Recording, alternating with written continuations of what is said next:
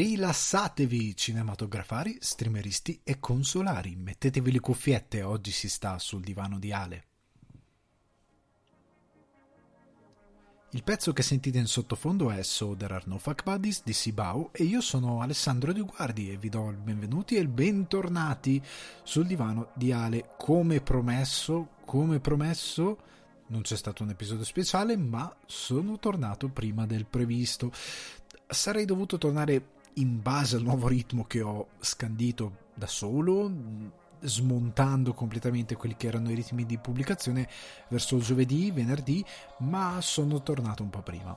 Sono tornato un po' prima anche perché eh, ho diversi argomenti da trattare, non questa settimana, ma in generale sul divano di Ale ho diversi argomenti, ho diversi progetti per espandere il divano e per cambiare un po', per introdurre delle piccole novità nel podcast e mm, vi ricordo che il podcast è su Spotify, su Apple Podcast e su Google Podcast e vi ricordo che non è più su YouTube qualora magari qualcuno di voi avesse anche per sbaglio visitato il mio canale Alessandro Dioguardi per cercare sul divano di Ale per guardarlo su YouTube.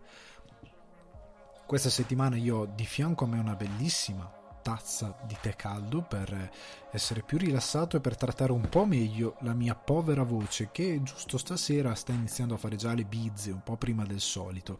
Ma veniamo alla puntata di oggi. Io vi invito, come ho appena fatto io con la mia tazza di tè caldo, a mettervi comodi e a sedervi su un divano, a mettervi sul play, sotto un plaid, magari no, forse in Italia fa già un po' più caldino. Io vivo a Dublino, la primavera è arrivata, ma diciamo che il caldo non è proprio la sensazione che può descrivere questa primavera. Però io vi invito comunque a mettervi comodi nella maniera che più vi compiace. Se magari avete un terrazzo e avete la fortuna di poter stare al sole, fatelo. State un po' al sole sul vostro terrazzo e ascoltatemi. Oggi abbiamo un argomento pregno, abbiamo un argomento bello ciccione perché mi sono intrippato tantissimo con eh, un'intervista che è stata fatta dall'Hollywood Reporter a David Lynch, un'intervista abbastanza mediocre, abbastanza brutta. Il giornalista, diciamo, non ha proprio seguito quelli che sono i, i dittami, dettami del suo mestiere, non ha proprio fatto il giornalista, ha, ha, sprecato metà intervista a chiedere del coronavirus e di cosa Lynch stia facendo, poteva farle a chiunque quelle domande. Capisco che un personaggio famoso può sembrare per un hollywoodiano, per noi un po' meno interessante sapere cosa fa. Ah, il personaggio famoso fa anche questa cosa, ma diciamo che se vai a parlare con David Lynch ti concentri un po' su altro, no? Questa concentrazione è arrivata un po' tardi, era un po' tardi rispetto a quello che doveva arrivare. Però la discussione con Lynch, ehm, proprio sul finale, ha triggerato diversi argomenti interessanti. Quelli che secondo me almeno sono argomenti interessanti, più che altro un macro argomento interessante che oggi cercherò di analizzare, di approfondire, perché non l'ho fatto nelle scorse settimane durante, anzi per l'anniversario di Twin Peaks, però lo faccio oggi. Eh, l'argomento è semplicemente Twin Peaks e come ha cambiato la televisione, ma, ma, ma, ma, ma espando la cosa, visto che poi è arrivato Twin Peaks The Return e poi è arrivato Too Old to Die Young di Nicholas Winding Refn, voglio parlare soprattutto per una cosa che andrò a leggere che concerne l'intervista che è stata fatta da Hollywood Reporter di, del rapporto che hanno i registi con la televisione e di come mai c'è stata questa enorme migrazione dal grande schermo alla televisione non solo di volti di attori dello Star System molto noti ma anche di registi molto noti che hanno iniziato a interessarsi alla televisione e a metterci molto impegno nel fare televisione e addirittura a preferire la televisione a quello che è lo schermo del cinema per certi versi non in toto. Non...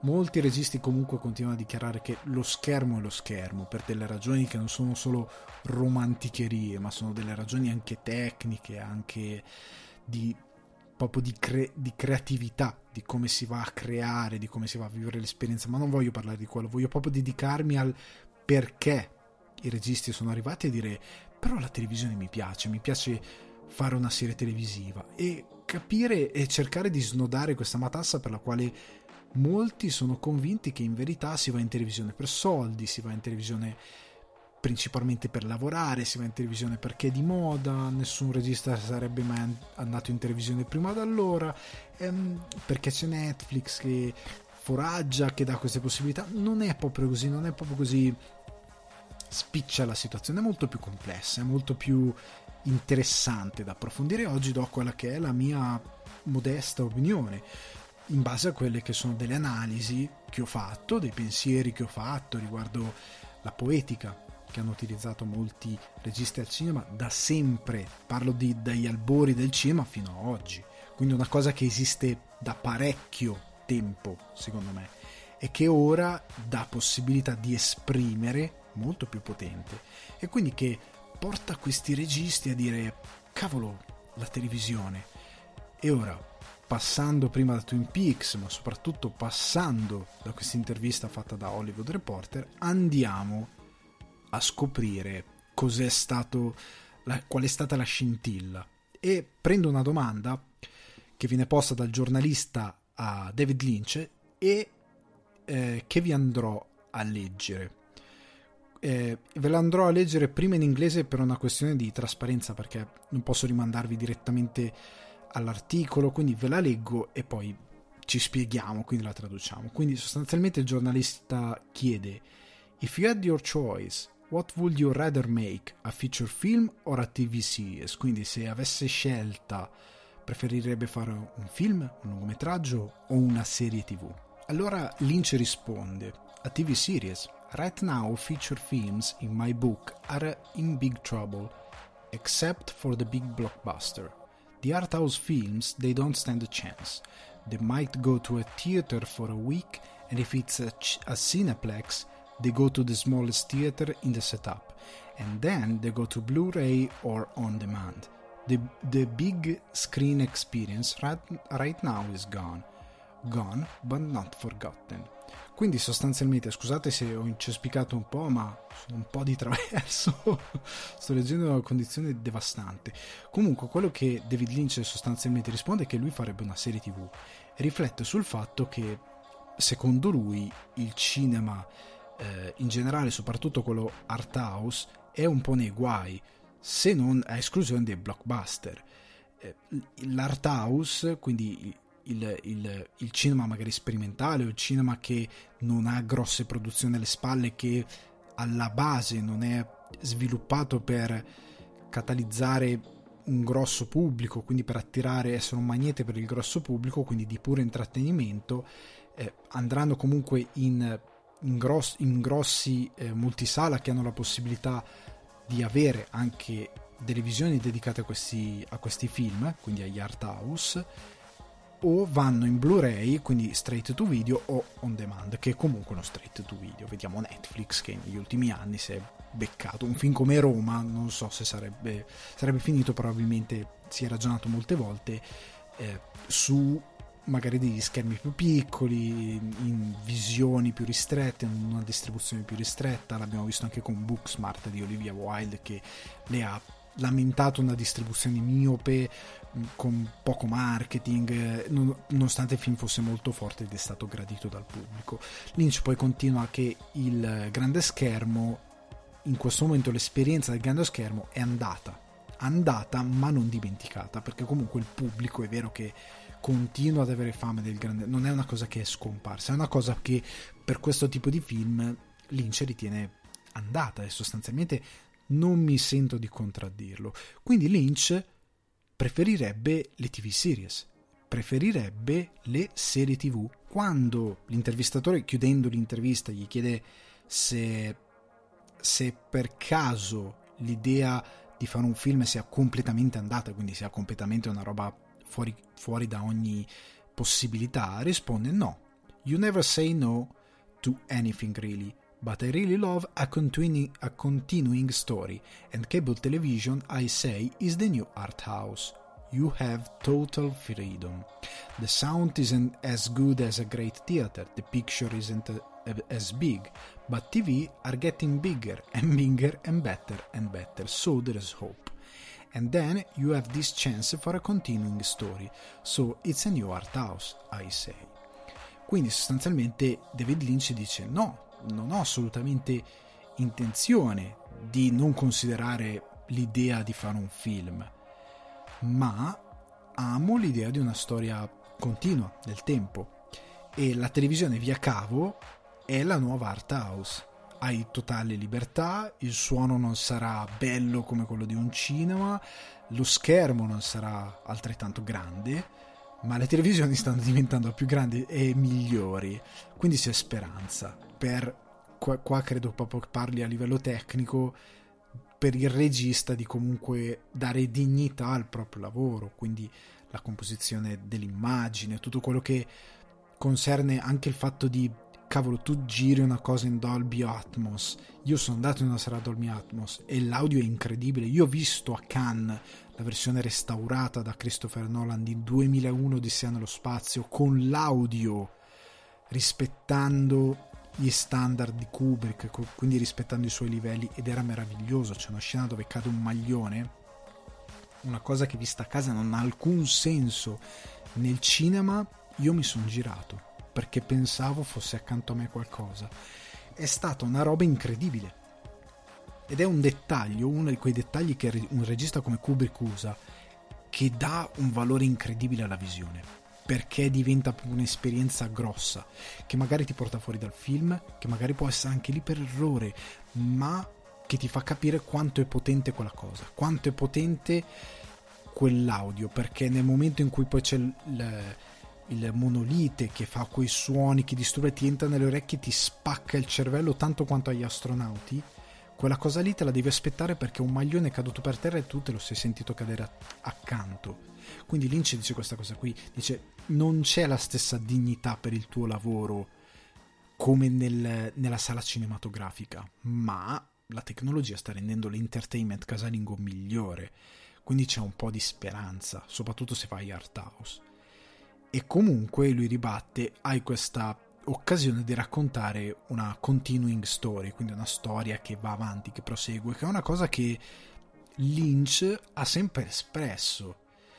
Eh, ha, sempre, eh, ha sempre espresso. Poi quando l'ultima vera domanda, quando chiede eh, se guardando a Twin Peaks The Return con una certa distanza, co- cosa provi verso Twin Peaks eh, The Return e lui dice Twin Peaks The Return it's gold quindi è oro per lui, per lui io credo che sia stato il suo lavoro del quale va più orgoglioso e dopo ci arriveremo perché ma ritornando a quello che Lynch va a dire in questa intervista meravigliosa, va al cuore della questione. Una storia continua. Lui ha sempre detto, anche in interviste precedenti, di essere affascinato da questa possibilità.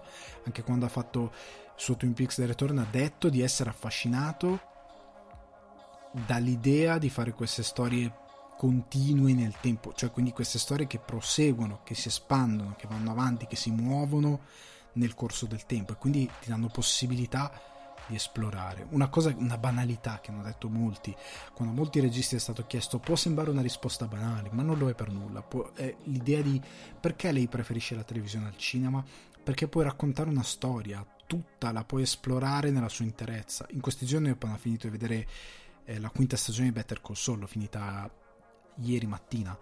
Eh, è stata una cosa incredibile, incredibile. C'è un lavoro proprio di esplorazione di personaggi, tante cose ne parlerò in un altro podcast, che è meraviglioso, che è fantastico, è proprio un, una cosa incredibile. Secondo me è, è, un lavoro che appunto al cinema non si poteva fare, proprio per esplorazione di personaggi della storia della loro crescita, non lo puoi fare. È una stagione di 10 puntate, sono 10 ore di roba più o meno. Come le porti al cinema? Perché ogni tassello di quella serie è fondamentale, non c'è una cosa superflua, perché tutto è, è come un, un, una specie di... è un abito che si fa di più parti, ma sono tutte perfettamente cesellate e misurate per vestire lo spettatore e funziona, calza alla perfezione, per vestire più che altro la storia, per vestire il, questo mezzo che ti aiuta a veicolare una storia. E Better Call Saul veste perfettamente. Altre serie tv non vestono così bene vestono magari un po' corto c'è l'orlo da fare c'è qualcosa da aggiustare. Better Call Saul questa stagione soprattutto la stagione 5 veste alla grande è proprio un lavoro perfetto. Secondo me è proprio un lavoro perfetto per, per per scrittura, per idea di, di, di, serialità. E Lynch parla di questa cosa. Questa cosa al cinema non la puoi fare. Molti altri hanno dichiarato questa cosa non la puoi fare al cinema. Ed è vero. Perché per quanto Marvel hanno, abbiano portato la serialità da fumetto, hanno in verità creato. I, hanno ricreato quelli che sono i, i dittami della soap opera. E che la televisione, attenzione, ha già sperimentato. E ha fallito. E ha fallito e i cinecomics Marvel, nel loro universo condiviso, siccome si basano sulla soap opera, ma non la evolvono fino in fondo, nel senso che la evolvono perché comunque il linguaggio del fumetto è collaudato e quindi ha fatto dei cambiamenti, ma il linguaggio del fumetto è terribilmente difettoso. Le continuity nei fumetti non esistono quasi perché ci sono personaggi che vanno, vengono, muoiono, resuscitano, era successo qualcosa, ma poi c'è una riscrittura, si riparte da un numero uno, un determinato status quo non esiste più anche sia Marvel che DC, eh. io leggo entrambi, e mo- entrambi, sia anche in casa Batman, in casa... quando hanno fatto um, The New 52 hanno cambiato molte cose in casa DC, hanno detto no, lo status quo è questo, e quindi determinate cose successe prima non sono successe, altre sì. Il fumetto anche lì mescola parecchio le carte della continuity per fare, per adattare, riscrivere, è, è, è un ambiente dove l'elemento soap opera è molto forte non sono mai riusciti ad aggiustarlo e probabilmente non ci riusciranno mai anche se ultimamente eh, Scott Snyder scrittore talentosissimo della DC che ora da anni ha scritto Batman ha scritto le parti migliori di Batman eh, sta provando lui vuole dire di voler aggiustare la continuity della DC e della Justice League ma credo sia è, è, potrebbe fare un tentativo, ma è un tentativo titanico, è una cosa incredibile. Ci riuscisse sarebbe un, non dico un genio, però comunque un, un lavoro di un determinato livello, sarebbe lodevole.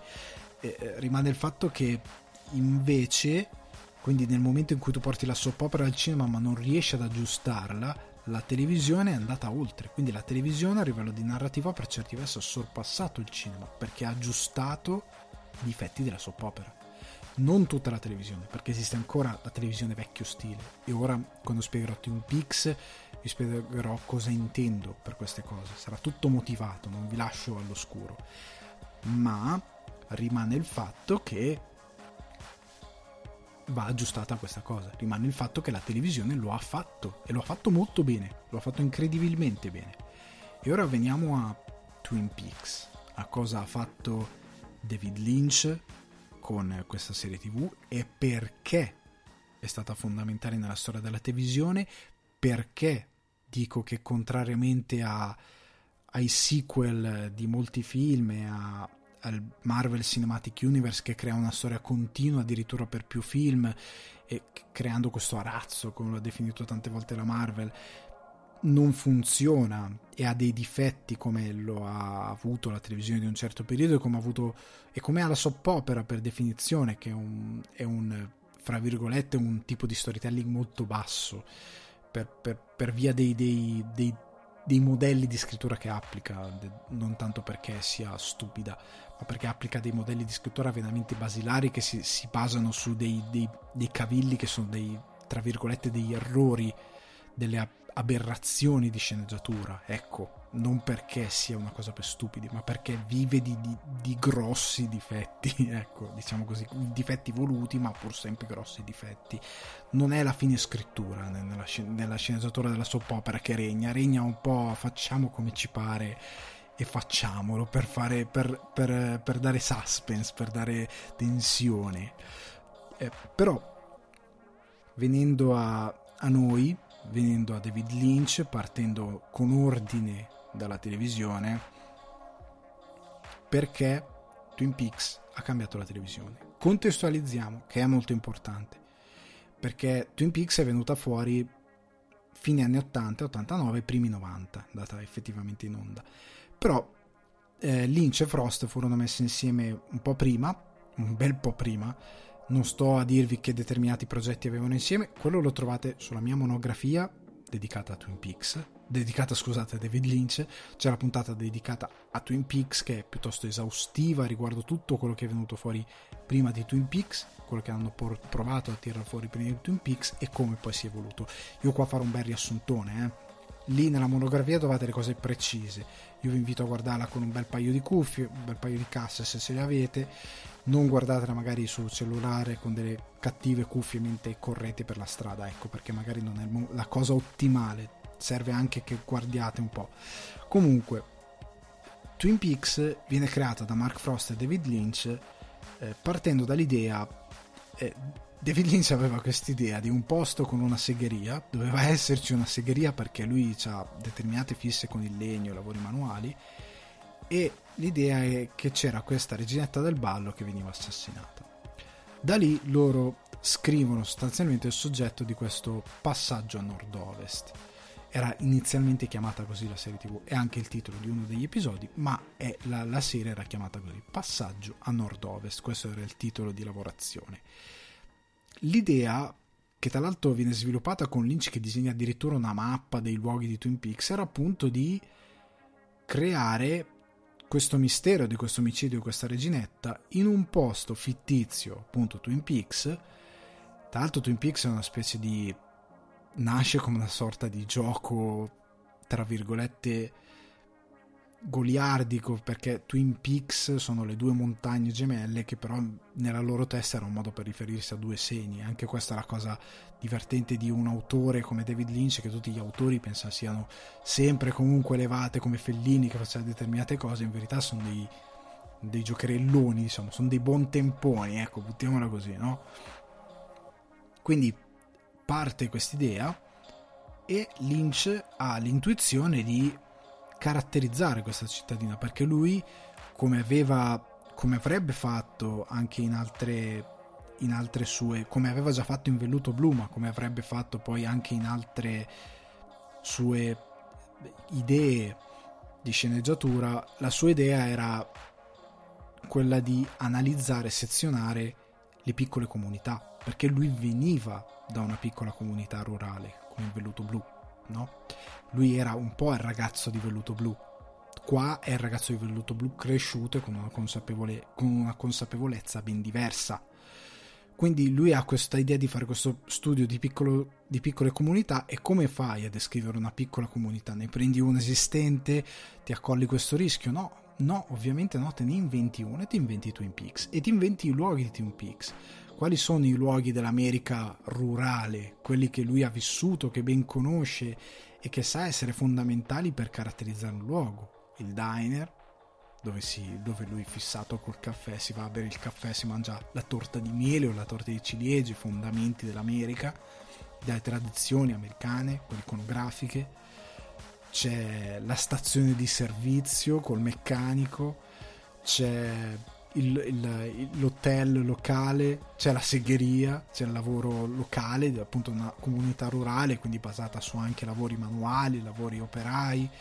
E quindi David Lynch si inventa tutto questo mondo, tutto questo mondo, c'è il, il signorotto locale, c'è le, le, famiglie in competizioni, c'è appunto i, i, le persone più semplici, ci sono le famiglie medio-borghesi, ma principalmente sono uomini semplici. Pete Martell, l'attore feticcio, interpretato dall'attore feticcio di Lynch, che è un tipo che gli piace andare a pescare, fa le gare di pesca, si vuole portare i Josie.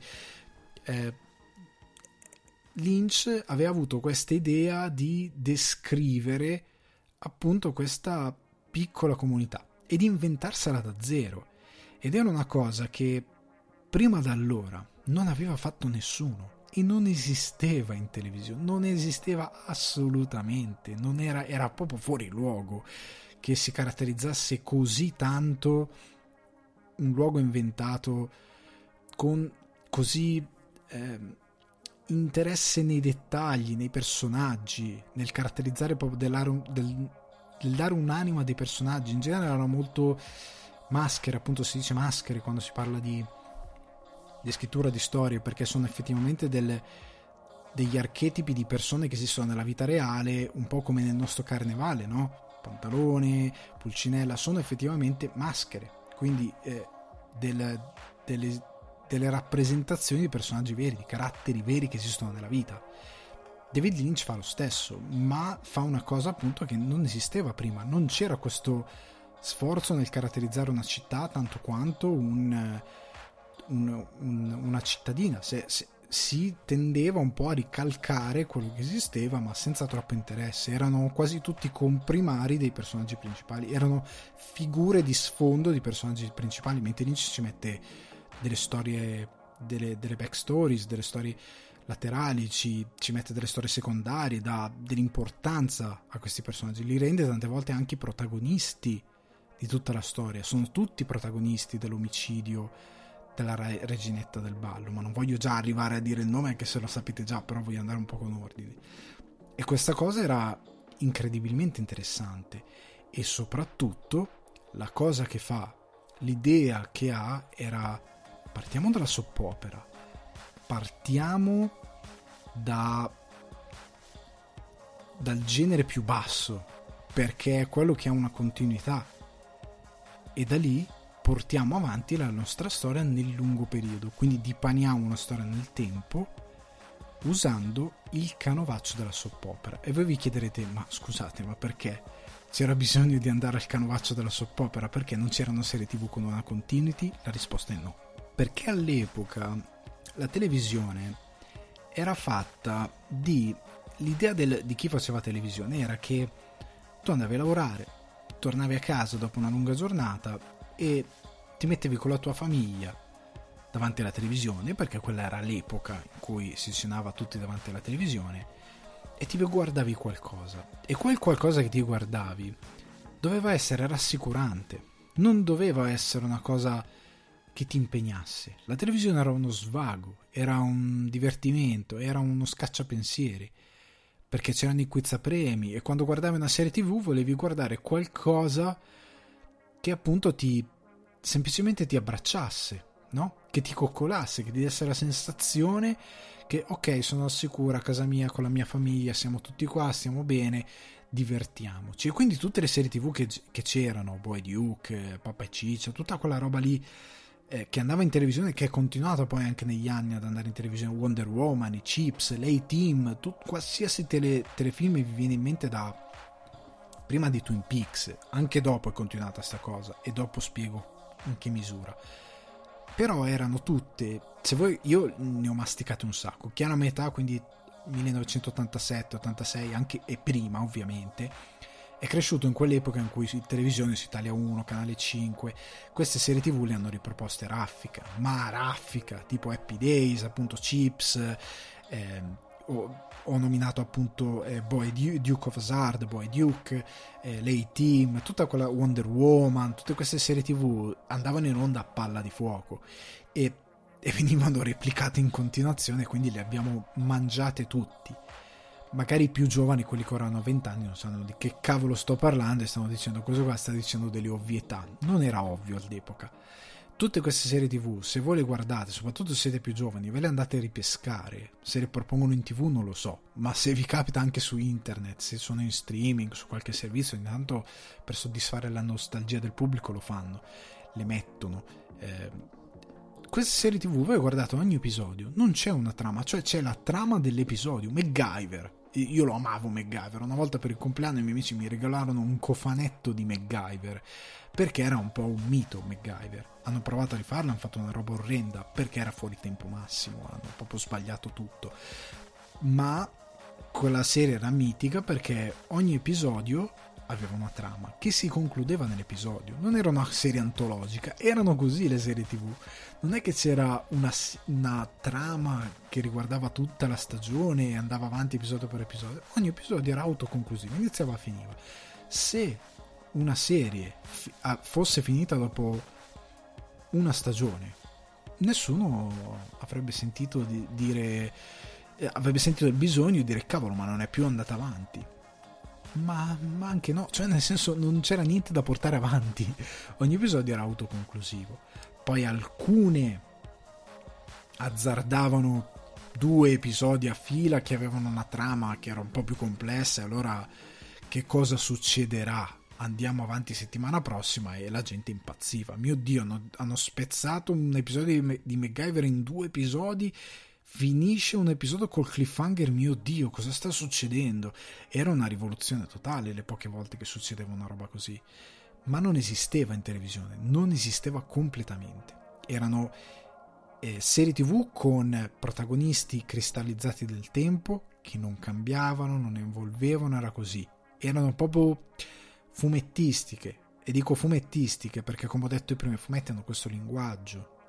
Nonostante i fumetti, perché fino a un certo punto anche i fumetti sono evoluti, però la maggior parte dei fumetti erano autoconclusivi, anche quelli dell'uomo ragno, non c'era una ma anche adesso molti hanno degli archi narrativi ora, come Batman ha degli archi narrativi, tant'è che a volte tra un arco e l'altro magari un arco dura 20 numeri, 40 numeri, 50 numeri o ne dura 6, dipende da che tipo di arco ha il, lo scrittore, l'autore di quel fumetto in particolare, poi a volte magari se un arco è durato, ad esempio Snyder ha scritto 4 archi o 5 archi, adesso non mi ricordo, poi ha mollato, è entrato un altro autore. Però magari sono passati degli anni nel frattempo perché un arco appunto esce un albo al mese ogni due settimane. Porca miseria anzi un albo al mese ora che ne fai non lo so 40 eh, numeri ti passa un bel po' di tempo. Quindi magari durano anni magari dura un anno sei mesi quello che è. Comunque ha quel tipo di narrazione si dice fumettistico perché si somigliano molto. Quindi episodi autoconclusivi personaggi cristallizzati lo status quo non cambia mai. Tutto ritorna, finisce l'episodio, è finito, la puntata dopo, tra luce e vino, si riparte, parte una nuova avventura del nostro eroe. Era tutto così. Perché tu tornavi a casa, non aveva impegno, era facile, la buttavi giù e eri contento. Questo cosa portava anche? Portava il fatto di eh, non avere un attaccamento, era un'abitudine. Ecco, erano delle abitudini che rassicuravano il pubblico, anche perché qual era il cavillo, il problema più che altro, del, il cruccio, ecco la parola che volevo utilizzare, il cruccio del produttore televisivo, che tu spettatore eh, non hai un videoregistratore, cioè i videoregistratori sono arrivati anche dopo, mm, alla fine, oddio, negli anni 90 eh, iniziavano a essere già un po' però le VHS, nel senso iniziava a essere più comune, ma in generale la mentalità di prima, prima di un determinato passo tecnologico, era che non c'era l'on demand, non c'era lo streaming, non andavi allo store e ti compravi le VHS di MacGyver o di Happy Days, sono cose arrivate un po' dopo, era poco comune. Quello che c'era era la televisione. Tu poteva essere che quella sera volevi andare fuori a cena per lavoro, volevi andare fuori a cena per l'anniversario, tu sei un ragazzino, vai al college, vai all'università, quello che è, hai i tuoi impegni e non puoi seguire quella sera la tua serie tv preferita. C'è un danno? No, assolutamente. Ti perdi un episodio, ma la settimana dopo ricomincia tutto da zero. E quindi mm, tu puoi rimanere perfettamente agganciato a quella che è la narrativa. Perché non hai nessun obbligo di frequenza, ecco, come all'università. Perché tanto riparte tutto da zero, quindi è bella per tutti. Quindi il produttore televisivo aveva trovato un modo per tenere lo spettatore legato. E anche il motivo per cui i fumetti, quando sono cambiati, come ultimamente sono degli archi narrativi, e c'è magari un autore che per 3, 4, 5 anni impone la sua narrativa, nel momento in cui esce un fumetto, un cinecomics, e attira lettori, quel lettore compra un album del quale non sa nulla e quindi c'è il problema che rischia di perderlo quel lettore perché non sa cosa succede, perché deve andare online a leggere una wiki per sapere cosa è successo prima, perché magari non, non capisce cosa sta succedendo, magari compra un album nel bel mezzo di un arco narrativo e quindi io non sto capendo niente. Cos'è questa cosa? Chi è questo? Cosa fa quell'altro? Perché sta succedendo questa cosa? Perché sembrava stesse morendo? succedono delle cose che non sa decodificare. Se invece tu ogni tot anni riparti da un numero 1, riparti da un nuovo arco narrativo, come negli ultimi anni sono ripartiti da numeri 1, non so quante volte negli ultimi 10 anni, almeno 2-3 volte, tra Marvel e DC. Sono ripartiti con degli archi narrativi, ah, l'universo si ribalta, comincia tutto. È successo più volte. In televisione non c'era questo problema semplicemente ricominciavi da capo. Quando a un certo punto la serie finiva per determinate esigenze, finiva. Il problema che aveva era, prendo ad esempio Happy Days, gli attori invecchiano. Eh, e quindi l'idea di cristallizzare nel tempo qualcosa se l'attore che aveva 50 anni inizia ad averne 60 diventa difficile. Se Ron Howard che dovrebbe essere un ragazzino dell'high school inizia a essere un uomo fatto e finito non lo puoi più, non lo puoi più mascherare come un ragazzino nonostante i 4 terzi e la bassa definizione e la standard definition della televisione del tubo catodico non lo puoi mascherare più di tanto la sorellina inizia a non essere più una sorellina perché è una sorellona e come fai? fai che smonti lo status quo e tant'è che alcune serie tv si sono chiuse con una quantità enorme di personaggi introdotti dopo. Con Epidays cambiò anche Alf, Alfred, mi pare che si chiamava quello del, del locale. Non, non, mi sto ricordando più niente, sono decenni, è un decennio buono che non vedo un episodio di Happy Days, non mi ricordo niente. Eh, mi pare si chiama Arnold, Arnold si chiamava forse. Hanno cambiato attore, eh, non mi ricordo se era proprio per una questione narrativa, prima era un tizio asiatico, poi era un tizio che sembrava il pinguino.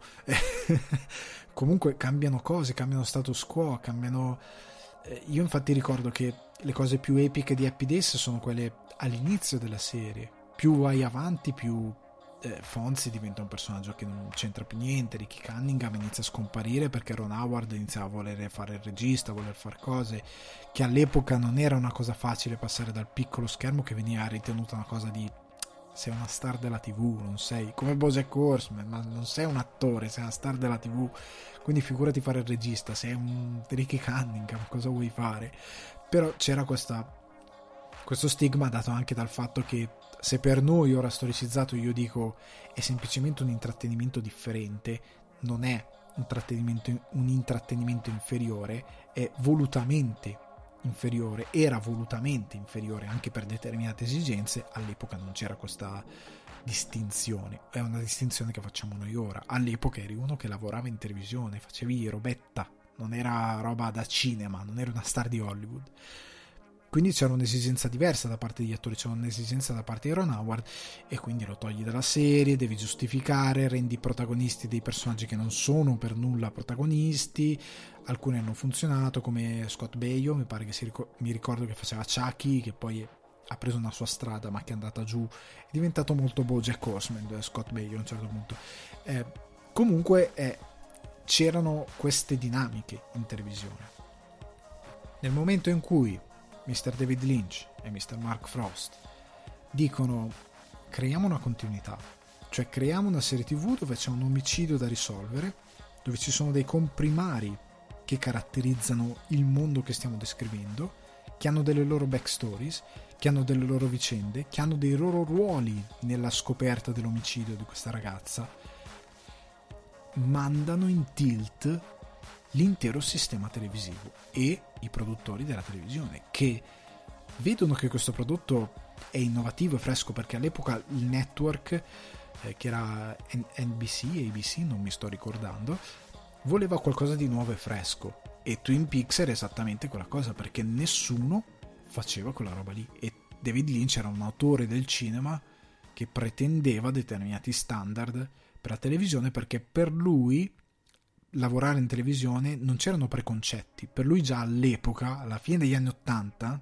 non negli anni 2000, negli anni 80, quindi 87, 88, 89, dall'86 all'89 è stata sviluppata Twin Peaks se non vado errato, eh, per lui la televisione era un mezzo come un altro, di espressione, aveva già capito questa cosa, diceva scusate come lo facciamo al cinema lo possiamo fare in televisione, con degli standard diversi, con degli accorgimenti diversi, ma poi sempre passare un messaggio e raccontare una storia come lo fai sul grande schermo con la stessa perizia, non significa che lo devi fare di meno. Questo concetto era alieno e questo concetto viene ben accolto dai produttori che dicono ok vai fallo. Lo fanno, viene chiamato Twin Peaks, Lynch questa sua mappa con questi posti incredibili, ha questi personaggi stratosferici, all'omicidio di Laura Palmer e mette al centro della sua narrazione appunto un enigma, chi ha ucciso pa- Laura Palmer, che è non solo il tormentone del film e lo slogan per proporre a livello pubblicitario del telefilm, ma il fatto che quel mistero tenesse l'intero pubblico attaccato alla serie. Cioè devi dare qualcosa al pubblico per rimanerle per rimanerlo eh, per farlo rimanere collegato e, e sintonizzato ogni settimana a un appuntamento ben preciso per scoprire qualcosa perché c'è un mistero. E quella è stata l'altra genialata che ora sembra una banalità però quanti ancora oggi fanno questa cosa chi ha ucciso Laura Palmer? C'è al massimo Lost abbiamo visto ne ha usati decine di questi c'era il mistero generale cos'è l'isola però nel frattempo piazzava tanti piccoli misterini per arrivare come ha fatto Lynch alla soluzione finale ma poi diremo dirò perché non, non ha funzionato così bene. Comunque David Lynch con Frost hanno questa grandiosa intuizione di mettere tutto al centro. Chi ha ucciso Laura Palmer?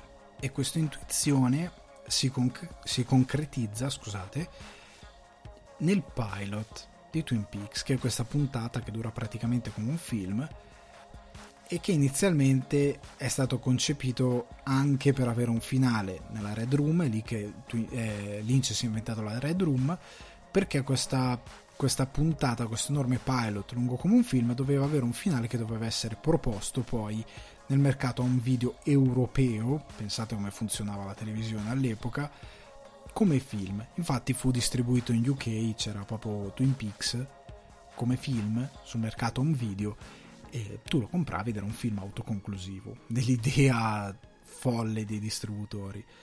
Però in verità quello che è successo è che quando Twin Peaks è andato in onda è stato un evento totale, perché per la prima volta nella storia della televisione, finito l'episodio, andava avanti.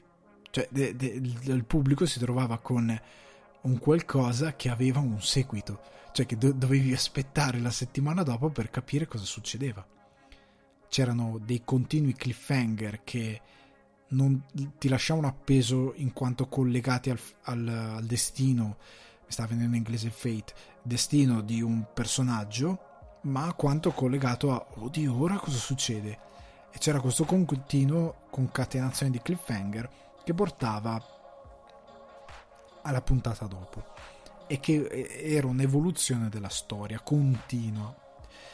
Ora, Twin Peaks, eh, come ho già detto, è diventato appunto famoso per il Double R, per Ed e la sua stazione di servizio, per il dottor Giacobbi, la signora Ceppo, per eh, Andy che è il, il, il, braccio destro un po' cioè il, deputy del, della polizia di Twin Peaks stordito che piange quando arriva sulla scena del delitto, per lo strambo, ehm, lo strambo marito, adesso non mi sta venendo più il nome, l'ho detto prima, comunque che va a fare l'attore feticcio di...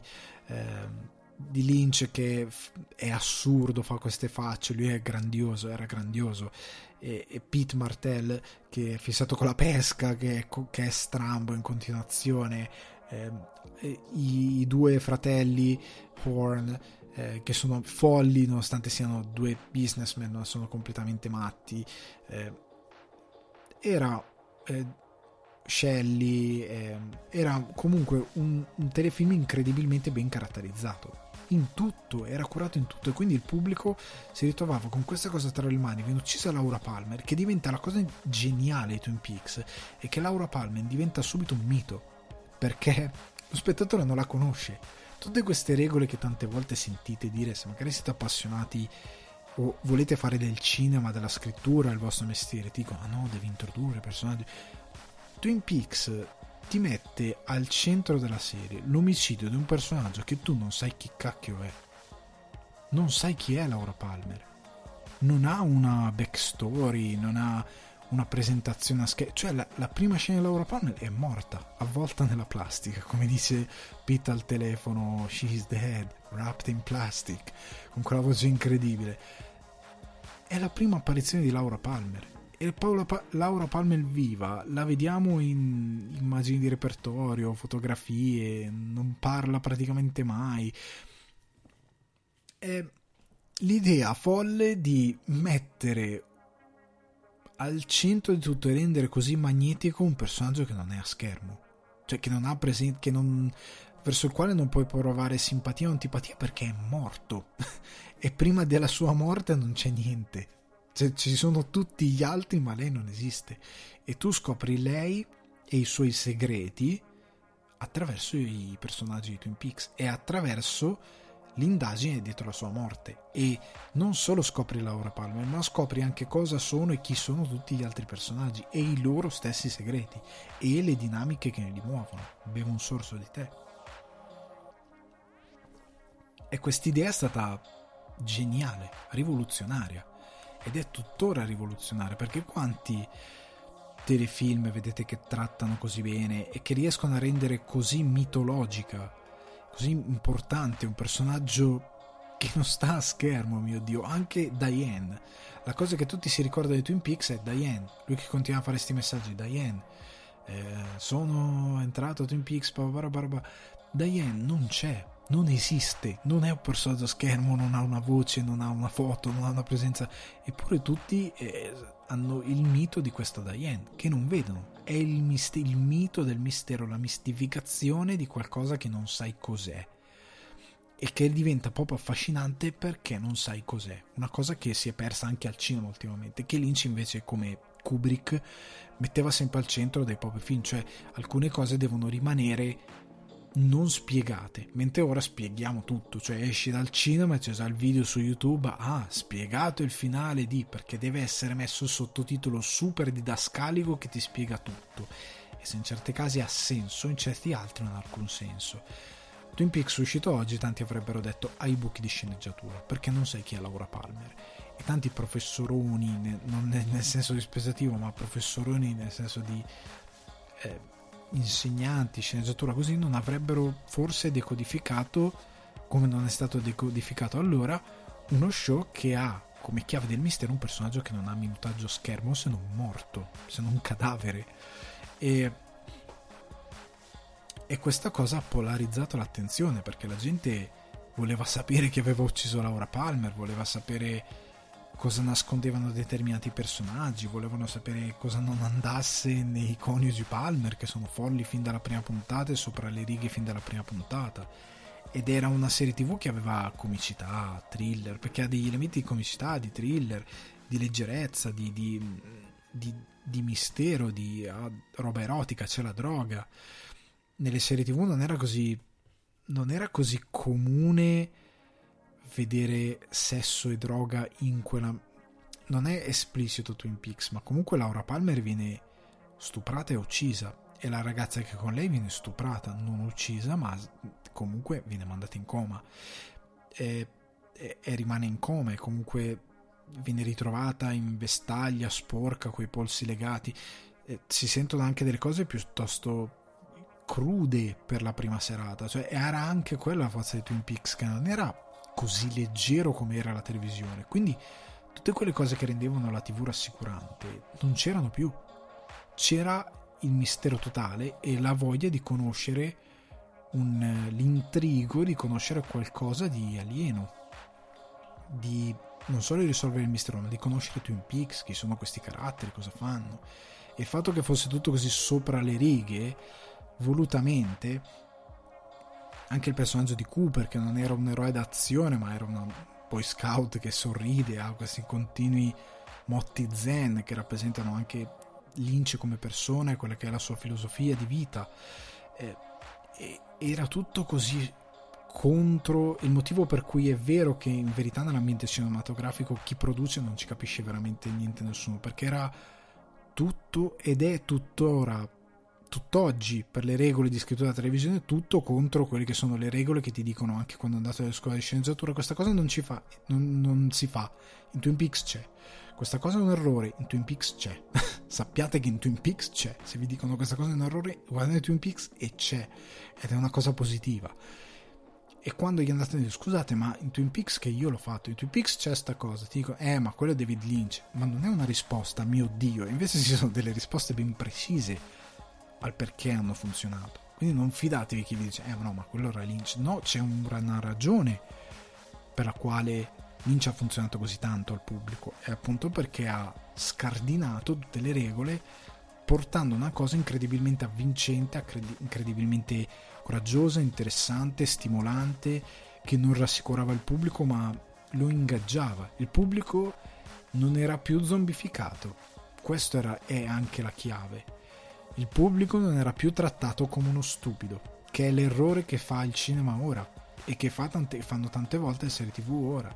Cioè l'idea di mettere tutto in modo didascalico tranne alcune serie televisive per spiegare le cose al pubblico. Anche quelle che vogliono essere un po' più cervellotti che vogliono continuamente spiegare le cose al pubblico.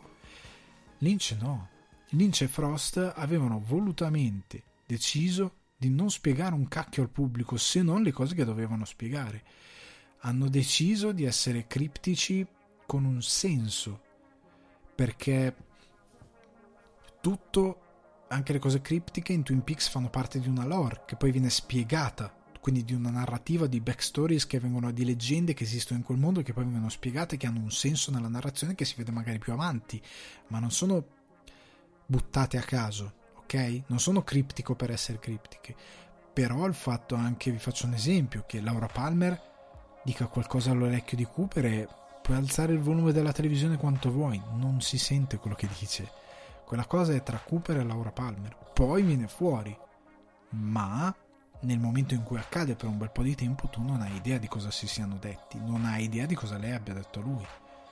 È solo per loro. E tu sei lì e guardi questa cosa e dici, e io e tu devi, devi, scendere a patti con l'idea che sei uno spettatore e che stai guardando questa cosa e che non sai in questo momento cosa succede, lo sa solo Cooper e, la, e quella Laura Palmer della Loggia Nera. Tu non lo sai e non lo saprai finché il personaggio del Cooper non deciderà che anche tu lo devi sapere.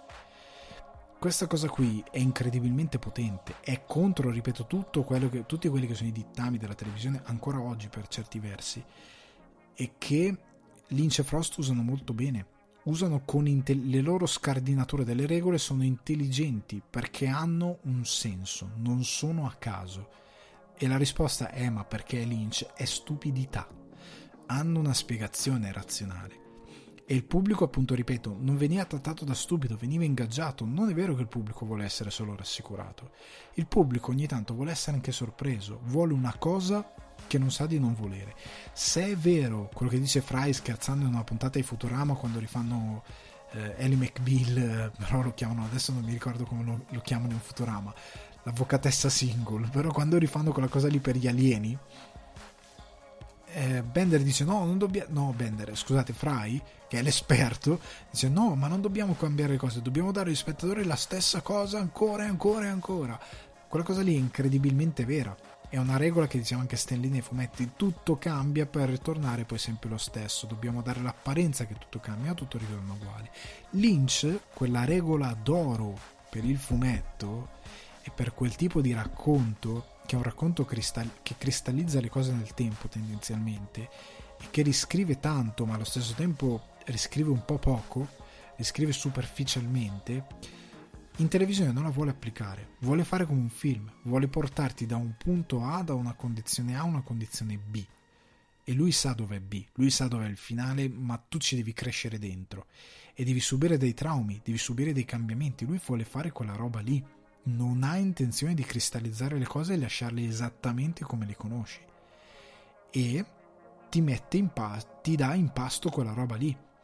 E ti cambia i personaggi, ti cambia le situazioni, ti cambia le dinamiche e Lynch quando fa questa scelta la fa coscientemente perché non vuole avere un, auto, un, un, pubblico zombificato, vuole avere un pubblico ingaggiato nella visione, quindi che si fa delle domande, che si crea delle teorie. Poi eh, lui, suoi, lui mette dei significati che non ti spiega perché vuole che tu traga la tua conclusione di alcune cose, ti dà una soluzione perché chi ha ucciso Laura Palmer si sa ti dà una soluzione, dà delle spiegazioni delle cose, ma molte altre non te le dà, perché o te le darà poi, cioè sua intenzione nel momento in cui va ad evolvere la narrativa, darti determinate risposte, o non te le darà mai, perché no, è, a, è a te, sta a te dare la tua interpretazione, quale che sia la tua interpretazione giusta e sbagliata, lui non ti deve dire è così, per alcuni misteri chiamiamoli collaterali, sta alla tua eh, sensibilità, diciamo, la tua intelligenza, quello che tu trai dalla storia. Le cose portanti della storia Lynch e Frost te le spiegano, te le dicono, ma ci sono delle cose secondarie che possono stare a te, che possono stare a quello che lo spettatore effettivamente può aggiungere la serie, guardandola, mettendo il suo. Ed è una grossa forma di rispetto che ha l'autore verso il pubblico, perché non lo crede stupido, perché non lo imbocca, perché non lo rassicura, perché non vuole lasciarlo lì seduto a guardare una cosa che gli dà, che lo abbraccia, gli mette una mano sulla spalla, ma voglia fare qualcosa di violento, che lo scuota, che gli ponga delle domande. Ed è quello la bella televisione, è quello il bel cinema. È un discorso molto cinematografico che Lynch applica alla televisione e questo è il segreto del successo di Twin Peaks. È il motivo per cui è stato così bello. E la prima stagione di Twin Peaks è un capolavoro e la parola capolavoro non è abusata come si fa di solito. Io, se non l'avete mai visto, guardatela. Ha tutte queste caratteristiche che ho detto ora, sono ben chiare, sono ben presenti e in tante cose sono molto più moderne della serialità di oggi. Io la prima volta che ho visto Twin Peaks, quando avevo, eh, ero un ragazzino, a dire la verità, la prima volta, e ne ricordo poco, l'unica cosa che ricordo è appunto la sigla, altro elemento Lynch è andato a un compositore serio a farsi fare la colonna sonora, cosa che fanno ora, ma prima non si faceva. È andato a un compositore serio che è stato Badalamenti, che ha composto un tema che è uno dei temi più celebrati della televisione. Io quando ho rivisto, quando ho visto The Return e ho sentito la sigla per la prima volta dopo anni, a me è pigliata l'ansia. Perché io ricordo i miei genitori che lo guardavano e io mi ricordo, ho nella testa questa, questa sigla, questa musichetta. Eh, che musichetta, mio dio, ho sminuito una cosa. Comunque, avete capito questo tema, ecco, quando mi vengono le parole spara delle vaccate. Eh, questo tema ce l'ho ben stampato nella mente e mi dava un senso di, di, di pesantezza. Di, è le prime volte che rigu- ho riguardato Twin Peaks dopo anni mm, e parte la sigla tum tum e la pesantezza, mio dio, sto peso sul petto. È stata anche una delle forze di Twin Peaks, che questa cosa era presente, era, creava un ambiente insieme già a quello che David Lynch ti descrive, insieme a Mark Frost, nel dipanare lo scenario di Twin Peaks. E che, come ho già detto, fatta verso molte cose anche i sogni di Cooper, il modo che ha di comunicare Lynch, è tutto molto interessante, costruisce proprio una narrativa che per il pubblico è inedita e che non è mai vista prima da nessuna parte e che appunto dicevo ha l'animo della soap opera perché ha la continuità, ma rispetto alla soap opera ha una buona scrittura, cioè nel senso che non continua a caso, cioè la soap opera se uno muore, ma dopo una settimana dicono no no, Decidiamo che risorge come in Beautiful, che i personaggi sposano tutti 20 volte. Si è sposato 76 mo- volte, molto 3 volte, risuscitato 6, ma è molto solo 3, risuscita 6 comunque. È quella scrittura lì. Lynch no, è coerente, fa una scrittura intelligente. Tant'è che il, la cosa anche che è una sorta di, di, di, di fatto divertente è che nella, in Twin Peaks c'è una serie tv che fa appuntamento con l'amore, quella cosa che fanno vedere. E la cosa interessante è che dove giravano nei teatri di posa, dove giravano in alcune, in alcune situazioni, a fianco giravano quella cosa lì, quindi era anche connessa un certo, in un certo modo. E a volte fanno dei parallelismi perché si divertono. Si divertono. E comunque Lynch ha creato alla fine degli anni 80, i primi 90, la televisione moderna cioè quella che noi guardiamo adesso, per renderci chiaro, cioè quella che noi abbiamo iniziato a guardare con eh, eh, True Detective, Breaking Bad, ed è roba recente, perché Lost è invece simile al Twin Peaks peggiore, nel senso che Twin Peaks è famoso il decadimento di Twin Peaks, perché come ho detto che la prima stagione è un capolavoro, non posso dire altrettanto della seconda. La seconda ha una buona prima parte, cioè i primi 6-8 episodi se non mi ricordo male, dove c'è ancora Lynch. Lynch aveva in quel momento, mentre fa la prima stagione di Twin Peaks, cioè che entra in produzione, perché Twin Peaks ha girato, Lynch ha girato il pilot, ze, lo zen e l'arte di catturare un serial killer, che è la terza puntata, e, e comunque lui stava lavorando in quel periodo a Cuore Selvaggio, mentre veniva prodotta la prima stagione di Twin Peaks, perché dal pilot alla prima stagione è passato un po' di tempo e nel frattempo lui ha girato Cuore Selvaggio, fate un po' voi. Eh, comunque, nel frattempo Lynch scriveva le robe e insieme a Mark Frost mandava dei nastri, eh, Lynch mandava dei nastri dove registrava le cose che aveva pensato, le mandava agli autori e gli autori poi scrivevano una sceneggiatura in base a quello che Lynch diceva di, di, di fare sostanzialmente. Questa è una cosa folle ma incredibilmente divertente. E la prima stagione, anche quando non c'è Lynch alla regia, capite qual è il tono, capite quali sono le idee. Il problema è che finita la prima stagione c'è un, un grosso... Eh, un grosso scoglio. Questo grosso scoglio che ha, ah, parentesi, faccio piccola parentesi, l'unico altro show che ha seguito i dittami di Twin Peaks quasi parallelamente perché non è una copia ma è semplicemente una, due cose che sono accadute nello stesso momento non è una serie tv ma sono i Simpson i Simpson di Matt Groening hanno fatto esattamente la stessa cosa che ha fatto Lynch perché Springfield è una città inventata nome comune America di città, in America di città, però caratterizzata con dei personaggi, dei luoghi, parapira parapà. Quindi Groening aveva avuto l'intuizione simile a quella di Lynch ed è il segreto del successo di una serie come The Simpson, oltre a tante altre cose. Però la cosa principale era questa grossa caratterizzazione del mondo dei Simpson, ok?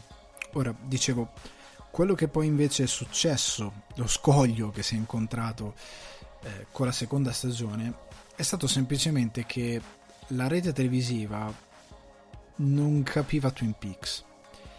E in quale misura non capiva Twin Peaks? Nel senso che non aveva capito che il motivo per cui Twin Peaks funzionava era proprio perché c'era questo mistero dell'omicidio di Laura Palmer e tutti i misteri collegati tutti i personaggi secondari che avevano un ruolo, una parte, che aprivano altri, altri misteri, funzionavano perché c'era l'omicidio di Laura Palmer a, a reggere tutta la baracca. Non si era capita questa cosa. I produttori iniziavano anche a spaventarsi che, ok, era andata. Twin Peaks ha avuto un successo non in America, mondiale, cioè era famosa negli Stati Uniti come in Italia, in, in, in, Europa, in Asia, in Russia, cioè era famosa in tutto il mondo, è stato un botto incredibile, sono diventati i personaggi di Twin Peaks erano al Saturday Night Live, i Simpson hanno fatto una parodia, erano ovunque. Eh, Lynch nel 90 è finito sulla nel 90 o nel 92, adesso mi ricordo, è finito sulla copertina di Time Magazine perché nel frattempo poi con Cuore Selvaggio vinse la Palma d'Oro a Cannes, è diventato un fenomeno enorme e chiunque fosse coinvolto era famoso in tutto il mondo. È stata una botta di popolarità mostruosa, una roba che ha funzionato non solo negli Stati Uniti ma appunto nell'intero mondo. Quello che non avevano capito era che quello che avevano paura era appunto che dopo questi otto episodi grandiosi il pubblico si stufasse. Avevano paura appunto che quella struttura così particolare, quella struttura che ti costringeva a seguire gli episodi, in un'epoca in cui seguire gli episodi significava che oh, Twin Peaks è stasera alle 8, io stasera alle 8 cascasse il mondo, devo essere a casa. Cioè, nel senso che la gente eh, alle fermate degli autobus così in ufficio o a scuola parlava di Twin Peaks e poi doveva telare alle 8 doveva essere a casa a guardare l'episodio nuovo perché se non lo so metti caso andava in onda mercoledì alle 8 se mercoledì alle 8 non lo guardavi l'avevi perso la televisione non era quella di oggi magari c'erano delle repliche sicuramente però la flessibilità della televisione non era quella di oggi ok? Quindi la replica era un po' difficile da vedere, da beccare, anche per... Quindi dovevi vederlo assolutamente. La paura dei produttori era che il pubblico dicesse sentite, ma io ho perso un episodio, mi sono stufato, non ho più voglia, arrivederci. E con, contestualmente in quel periodo scoppiò la guerra del Golfo che polarizzò eh, gli ascolti, però scoppia in un secondo momento. Andiamo, ripeto, andiamo con ordine, lo dico un po' a me stesso Cosa succede? Che i produttori iniziano a fare pressione a Lynch e Frost per dire dovete svelare l'assassino di Laura Palmer. E loro dicono ok, ma se noi sveliamo l'assassino eh, finisce la serie. E, scusate, i misteri di Twin Peaks in Italia, ma negli Stati Uniti era Twin Peaks e si basava tutto su chi ha ucciso Laura Palmer. Le pressioni diventano incessanti. La produzione inizia a togliere un po' di mano a Lynch eh, quella che è la sua voglia di utilizzare il piccolo schermo per veicolare questa storia. Lynch non può fare le cose che vorrebbe fare. I rapporti si iniziano a consumare anche con Mark Frost perché il fautore dell'intera serie era ritenuto David Lynch ed effettivamente è vero e po- si può capire quanto rugasse a Mark Frost ma quella serie senza Lynch non esiste non esiste la loggia nera, non esistono i sogni di Cooper, non esistono le caratterizzazioni di personaggi, non esiste la segheria, non esiste niente.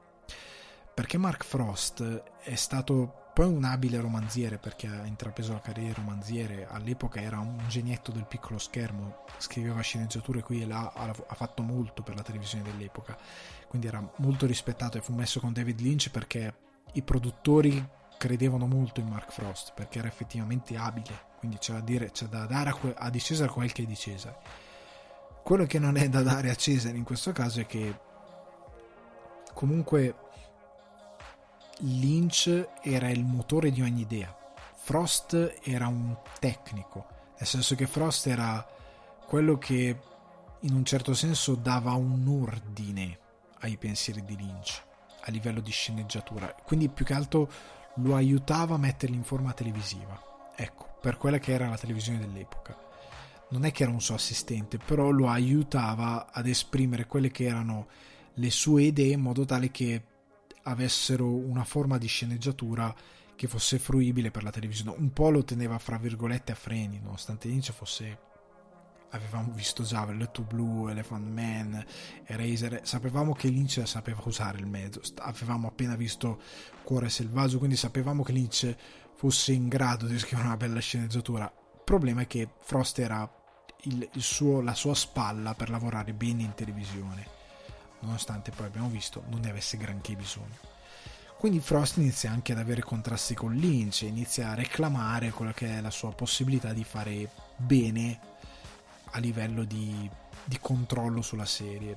E questo avviene perché Lynch a un certo punto si stufa di quello che è il progetto Twin Peaks, anche perché non può essere quello che vorrebbe essere per lui, e torna ehm, con l'episodio del, in cui viene svelato l'assassino di Laura Palmer e il fallout che c'è subito dopo.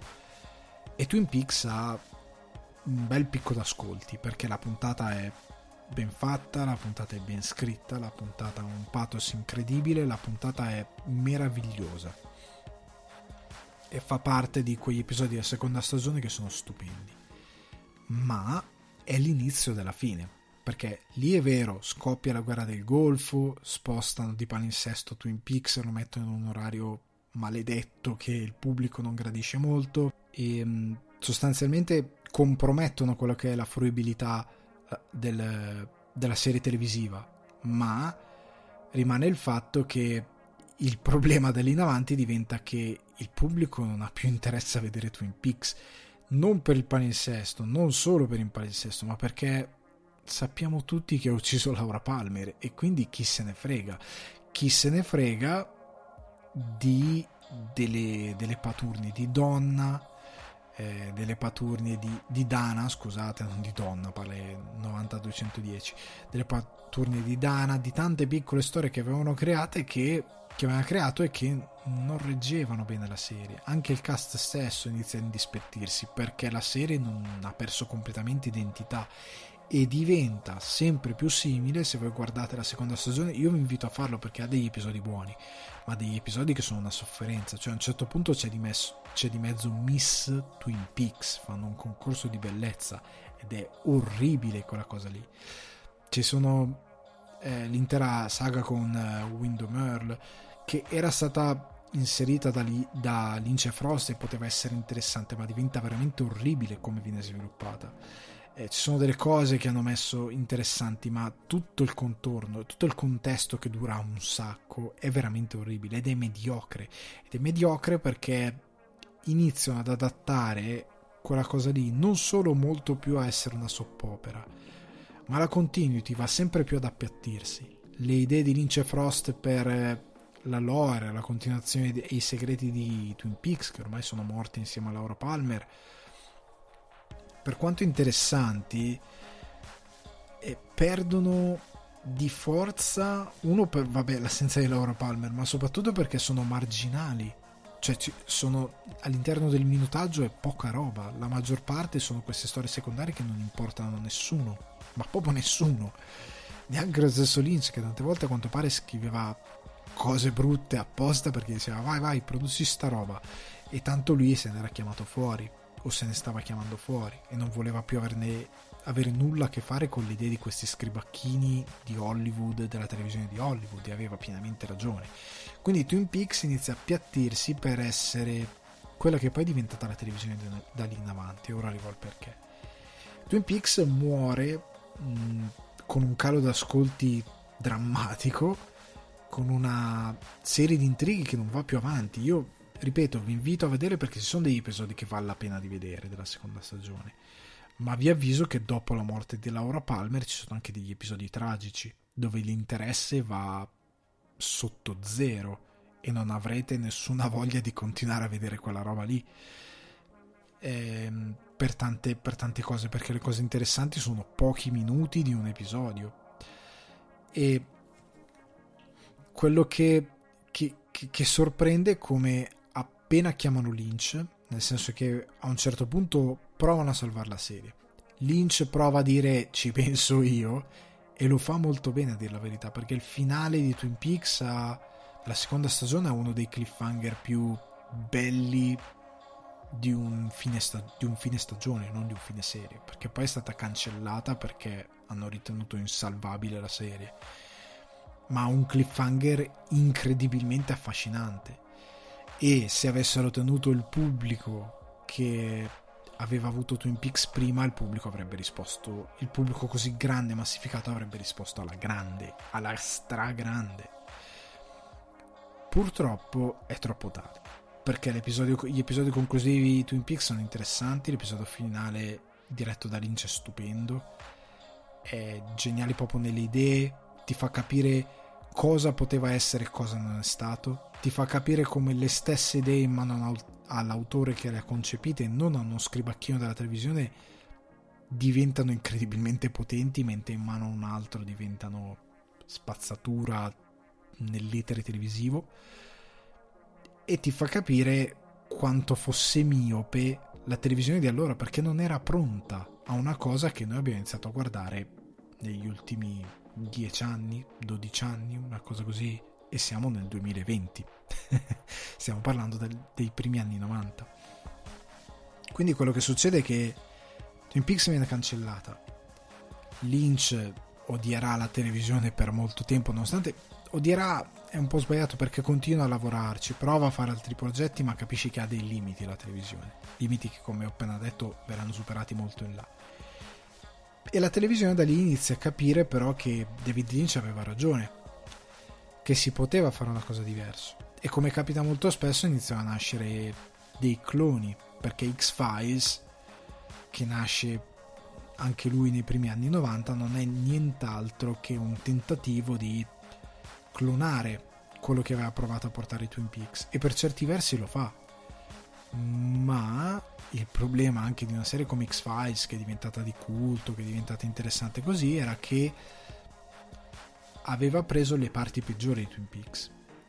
Tra alcune parti migliori aveva preso le peggiori. Le parti migliori nel senso che aveva da, portato la, la possibilità di dire cavolo puoi fare una gran televisione anche eh, sì, anche sfruttando delle, dei dittami cinematografici, quindi creando una bella sceneggiatura, una bella una bella produzione, quindi mettendo in scena le cose con un minimo di credibilità, eh, con degli attori che siano degli attori e non delle bestie, con degli sceneggiatori che siano degli sceneggiatori liberi di creare qualcosa, un contesto, una backstory, perché Fox Mulder è interessante come personaggio.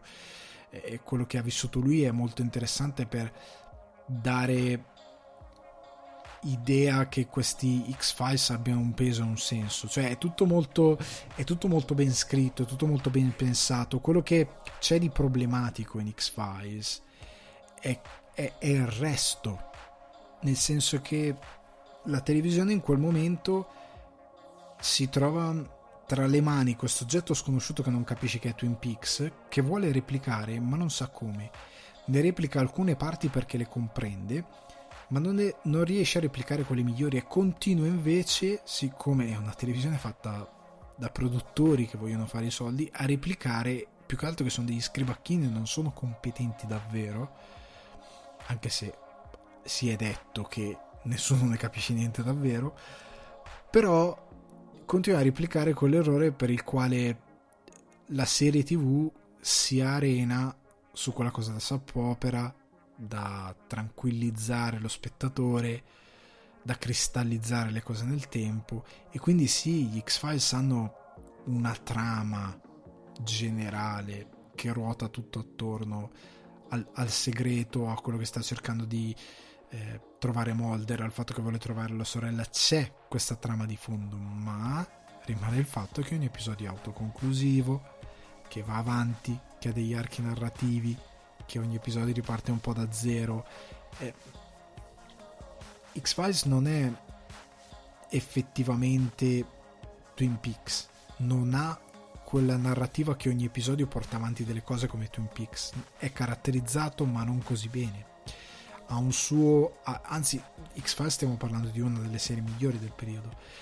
Ha delle buone caratterizzazioni ma non è Twin Peaks e non ha soprattutto quell'idea di continuità narrativa che aveva Twin Peaks perché comunque ogni episodio ricominciava tra virgolette da capo nel senso che era un nuovo caso investigavano su una nuova cosa poi avevano imparato che dovevano fare il cliffhanger avevano imparato che doveva esserci una backstory alla quale aggrapparsi ma era poco minutaggio all'interno di un caso. Ok, avete capito quello che intendo? Cioè c'è come in Twin Peaks nelle parti peggiori c'è il, il caso, c'è la backstory, la macro storia, però inserita in pochi minuti all'interno di una micro storia di ogni episodio, in ogni episodio. Poi ovviamente c'erano gli ultimi episodi della stagione dove succedeva un botto di roba giusto per creare il cliffhanger o succedeva una cosetta giusto per creare, per creare il cliffhanger e farti tornare l'anno dopo. Ed è questa la televisione che è venuta fuori da lì in avanti. Twin Peaks appunto era anche passata da 8 episodi a 22 episodi e tutte le serie tv sono state da quel punto in poi 22 episodi, un botto di roba, tante ambizioni e pochi soldi per farle. Eh, la televisione si è svilita nuovamente, ha fatto un passo evolutivo, ma pur sempre un passo molto modesto. Venendo anche alle serie TV più moderne, come che hanno polarizzato comunque l'attenzione, eh? come ho detto Lost, Smallville, Alias, serie televisive che hanno comunque creato dei fenomeni, hanno sempre avuto il difetto di perdersi nella loro narrazione, di diluire, di buttare in sceneggiatura delle soluzioni a caso. Lost ha buttato tanti misteri che poi ha spiegato un po' così alla Carlona, con un finale che non si sa bene dove tutti hanno detto vabbè, ok, però è pieno di parodie di Lost dove fanno vedere le, dove la gente si immagina cosa succede nelle stanze degli sceneggiatori che dicono cosa facciamo? Facciamo una tartaruga volante e c'è quel senso che effettivamente sembra quasi scritto puntata per puntata e senza ragionare sulla lore stessa, ma semplicemente abbozzando un po' quello che deve succedere e senza collegare bene gli episodi, che è quello un po' che ha fatto le ultime stagioni della Casa di Carta, di, che sono scritte davvero episodio per episodio e che si vede palesemente che incollano le cose un po' come viene. Quello che ha fatto la televisione per anni è, è seguire la parte peggiore della televisione migliore che aveva gettato Lynch e che poi è iniziato a diventare possibile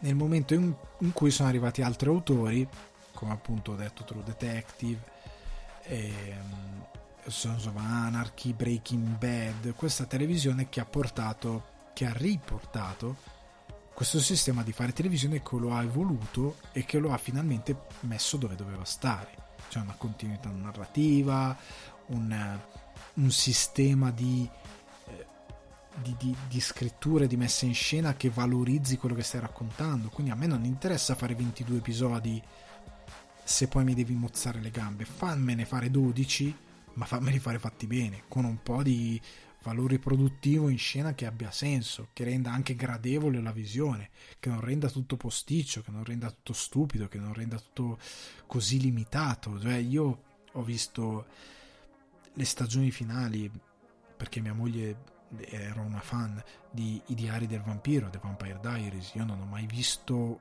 una serie così brutta in vita mia, con interi episodi con dialoghi al cellulare, interi episodi con personaggi che si parlano al cellulare, in continuazione, in continuazione, una struttura narrativa dove che sempre uguale, dove c'è un cattivo che poi diventa il cattivo che si unisce ai buoni perché c'è un cattivo più cattivo e poi quel cattivo più cattivo viene sconfitto e il cattivo meno cattivo ritorna cattivo.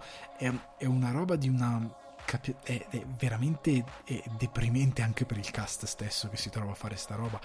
È, è veramente devastante. Per fortuna è una televisione che sta, esiste ancora, ma che sta tendendo a scomparire. Da un lato è un peccato perché se la fai bene è un gran bel guardare. E anche perché per me quel tipo di televisione è sempre fondamentale, nel senso perché è vero che ogni tanto hai anche bisogno di prenderti poco sul serio e quindi di tornare a casa e trovare semplicemente una roba che ti rassicura perché è cristallizzato nel tempo. Cioè le varie serie come How I Met Your Mother, Scrubs saranno sempre necessarie, le sitcom secondo me, perché ti danno quel senso di leggerezza che ogni tanto è necessario avere. È proprio necessario. Certo, vanno fatte con tutti i crismi, ne ho citate due che hanno altrettanto impattato la televisione in un genere ben specifico in un modo incredibile. Ma è sempre necessario avere quel tipo di intrattenimento, ok? Io credo che sia fondamentale. Ma nel panorama delle televisioni moderne, nel nostro argomento di registi che scelgono di venire al cinema, come si è detto, quello che interessa agli autori è la possibilità di avere una continuità, di raccontare una storia continua. E Twin Peaks fatto, ha gettato le basi per la nuova televisione di sorgere. Prima di arrivare a Twin Peaks The Return è però importante passare per il cinema perché risponde alla domanda perché i registi grandi di questo grande livello vogliono andare alla televisione. Prima di tutto perché ora è possibile avere una televisione migliore, quindi con un valore produttivo che smuove investimenti più grandi, con la possibilità di avere attori migliori, perché ora gli attori migliori vogliono lavorare in televisione, perché i registi migliori vogliono lavorare in televisione, perché ci sono i budget per fare delle belle storie. Quindi cose impensabili anni prima, e anche come ha detto David Lynch, perché un attore valorizzato, deve recitare in un film art house o comunque in un dramma, eh? c'è una buona possibilità che il pubblico non lo veda, mentre la televisione il pubblico la vede e quindi è anche un riconoscimento del loro lavoro. Ma veniamo invece a quello che diceva Lynch, quindi alla possibilità di avere una storia continua, la possibilità di avere molto spazio per descrivere i personaggi, perché questa cosa non è nuova, perché tanti sento dire stupidamente ma no, ma perché il c- non è perché il cinema sta morendo, perché i registi hanno sempre avuto il desiderio di esplorare con tempi più grandi e più lunghi, scusate, le loro storie. E rubo alcuni nomi da un pezzo che è stato fi- scritto dai redattori di cinefax.it che è una top 8 dei film lunghi da recuperare durante la quarantena. Ve la metto nel, nelle, nella descrizione su Spotify e comunque dove trovate il podcast metto il link dovrete fare copia e incolla. Non credo che potete cliccare però piuttosto che un calcio sui denti. Comunque alcuni li ho rubati alcuni me li sono segnati io perché sono funzionali a questo, a questo discorso che voglio fare. I registi hanno sempre sentito l'esigenza di dover utilizzare molto tempo per raccontare le loro storie. Andiamo con un po' in disordine. Prendiamo Stalker di Tarkovsky del 79. Il film dura 162 minuti, quindi circa 2 ore e 40. Cavolo, 2 ore e 40 nel 79, non stiamo parlando di adesso, ok? Quindi è una storia con un ritmo lungo, sono quasi tre ore. Mademoiselle di Park Chan-wook del 2016, eh, 168 minuti, 2 ore e 40 anche lì.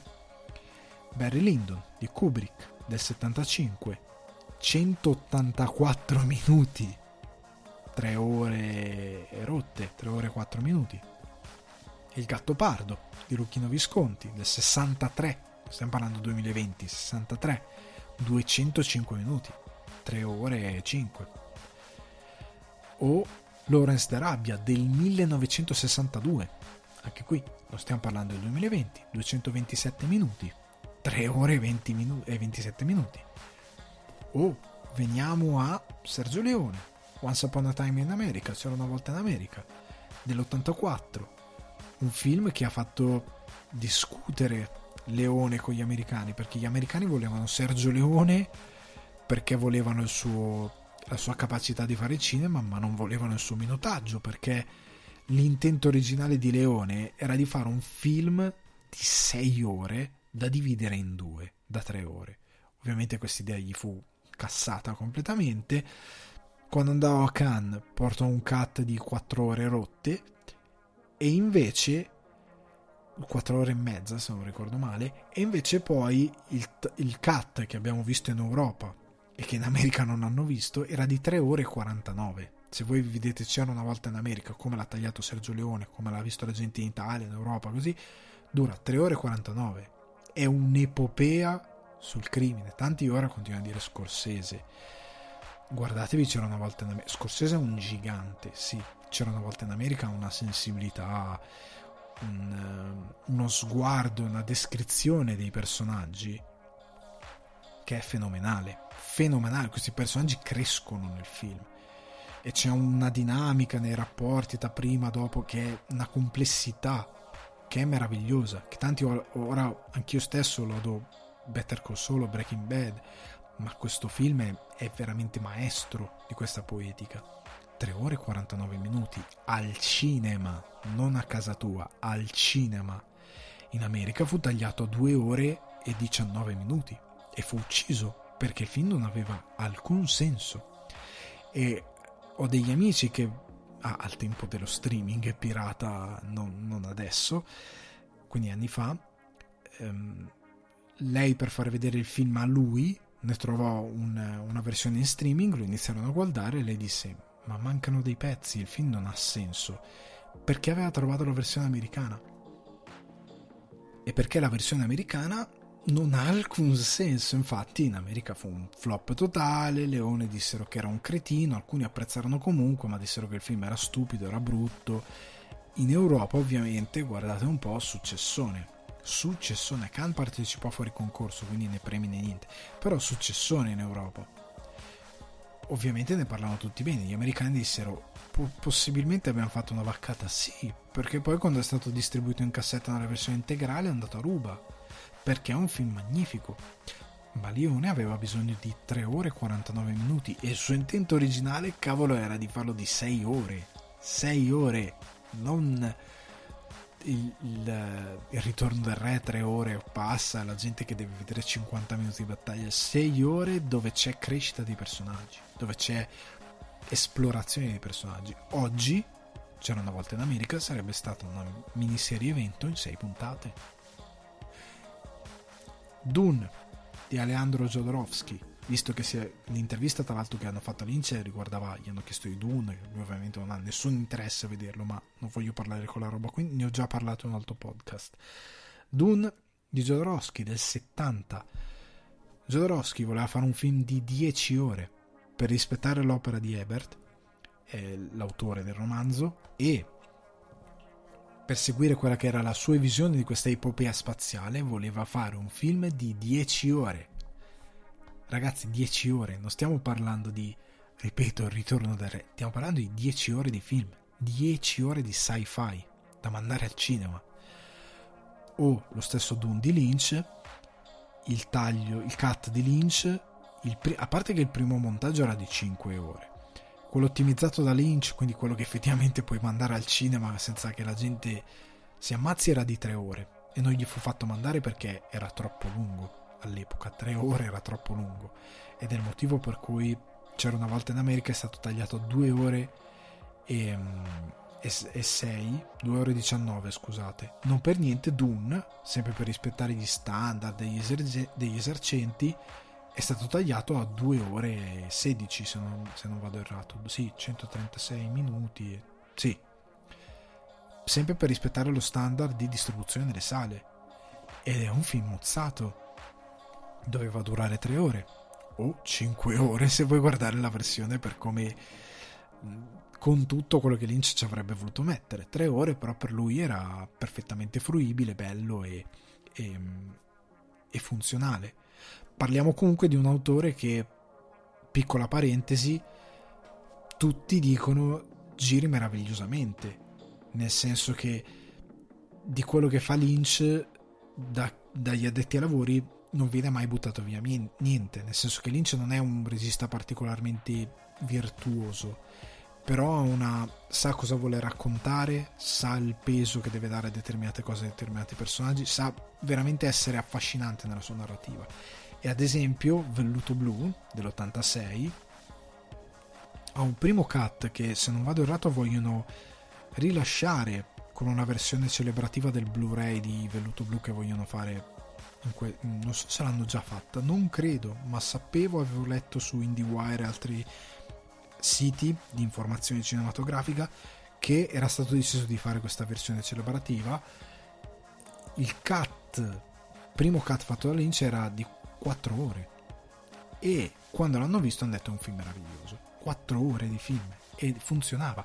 Quello che poi è stato mandato al cinema con Lynch, che giustamente lì non c'è stata un'imposizione, lì ave, Lynch aveva controllo sul cut, ma quando ha detto giustamente sì, non posso farlo durare 4 ore anche perché è un noir, tagliamolo, lo ha tagliato, il film è stupendo, non manca niente a quel film, niente. Eppure la gente che ha visto le 4 ore ha detto che quel film io non avrei buttato via niente, perché era stupendo così com'era. Lo tagli perché come si dice in gergo tecnico you have to kill the baby quindi devi uccidere il tuo bambino per renderlo fruibile. Lo fai a malincuore ma lo fai. Devi fare è un po' come dire bisogna fare quello che bisogna fare. E lì è stato fatto però chi l'ha visto ha detto era comunque un film straordinario. Fuoco cammina con me del 92 134 minuti quindi due ore e un quarto. Ma un film tra l'altro straordinario collegandosi a Twin Peaks è un gran film. Non un capolavoro ma un film straordinario. Ne parlerò in un'altra sede ma se volete sapere la, la mia visione e se volete sapere tutte le retroscene andate sul canale Alessandro Dioguardi c'è nella monografia in parti di David Lynch anche il segmento eh, legato a Fuoco cammina con me dove parlo del film e tutto quello che è successo in produzione. Dicevo 134 minuti 2 ore e 14 ma nel 2014 quindi molto recentemente è uscito Twin Peaks The Missing Pieces che è un, un, un, un insieme di tutte le scene che non sono state incluse nel cut che poi è andato in sala che dura 91 minuti. E quei 91 minuti eh, sono tutte le scene è un collage di 91 minuti che fa un, un film fra virgolette che tutti quelli che l'hanno visto hanno detto Lynch non, non, c'era niente, io non l'ho ancora visto, ma han, hanno detto è stato valutato come un lavoro ottimale. Io ho visto solo alcuni estratti ecco, di Missing Pieces, non ho visto tutti i 91 minuti. E sono delle scene straordinarie. C'è una scena con David Bowie stupenda, stupenda, che fa ridere, che ti dà informazioni sulla lore di Twin Peaks, ti dà informazioni su chi è su questo Philip Jeffries e se avessero montato tutto nel film sarebbe stato un film grandioso e in questo caso siccome sono 91 minuti quindi un'ora e mezza più le due ore e un, e un quarto sono 3 ore e 40 sono 3 ore e 40 lo puoi guardare come un film intero e probabilmente è stupendo. Inland Empire del 2006 180 minuti 3 ore di film.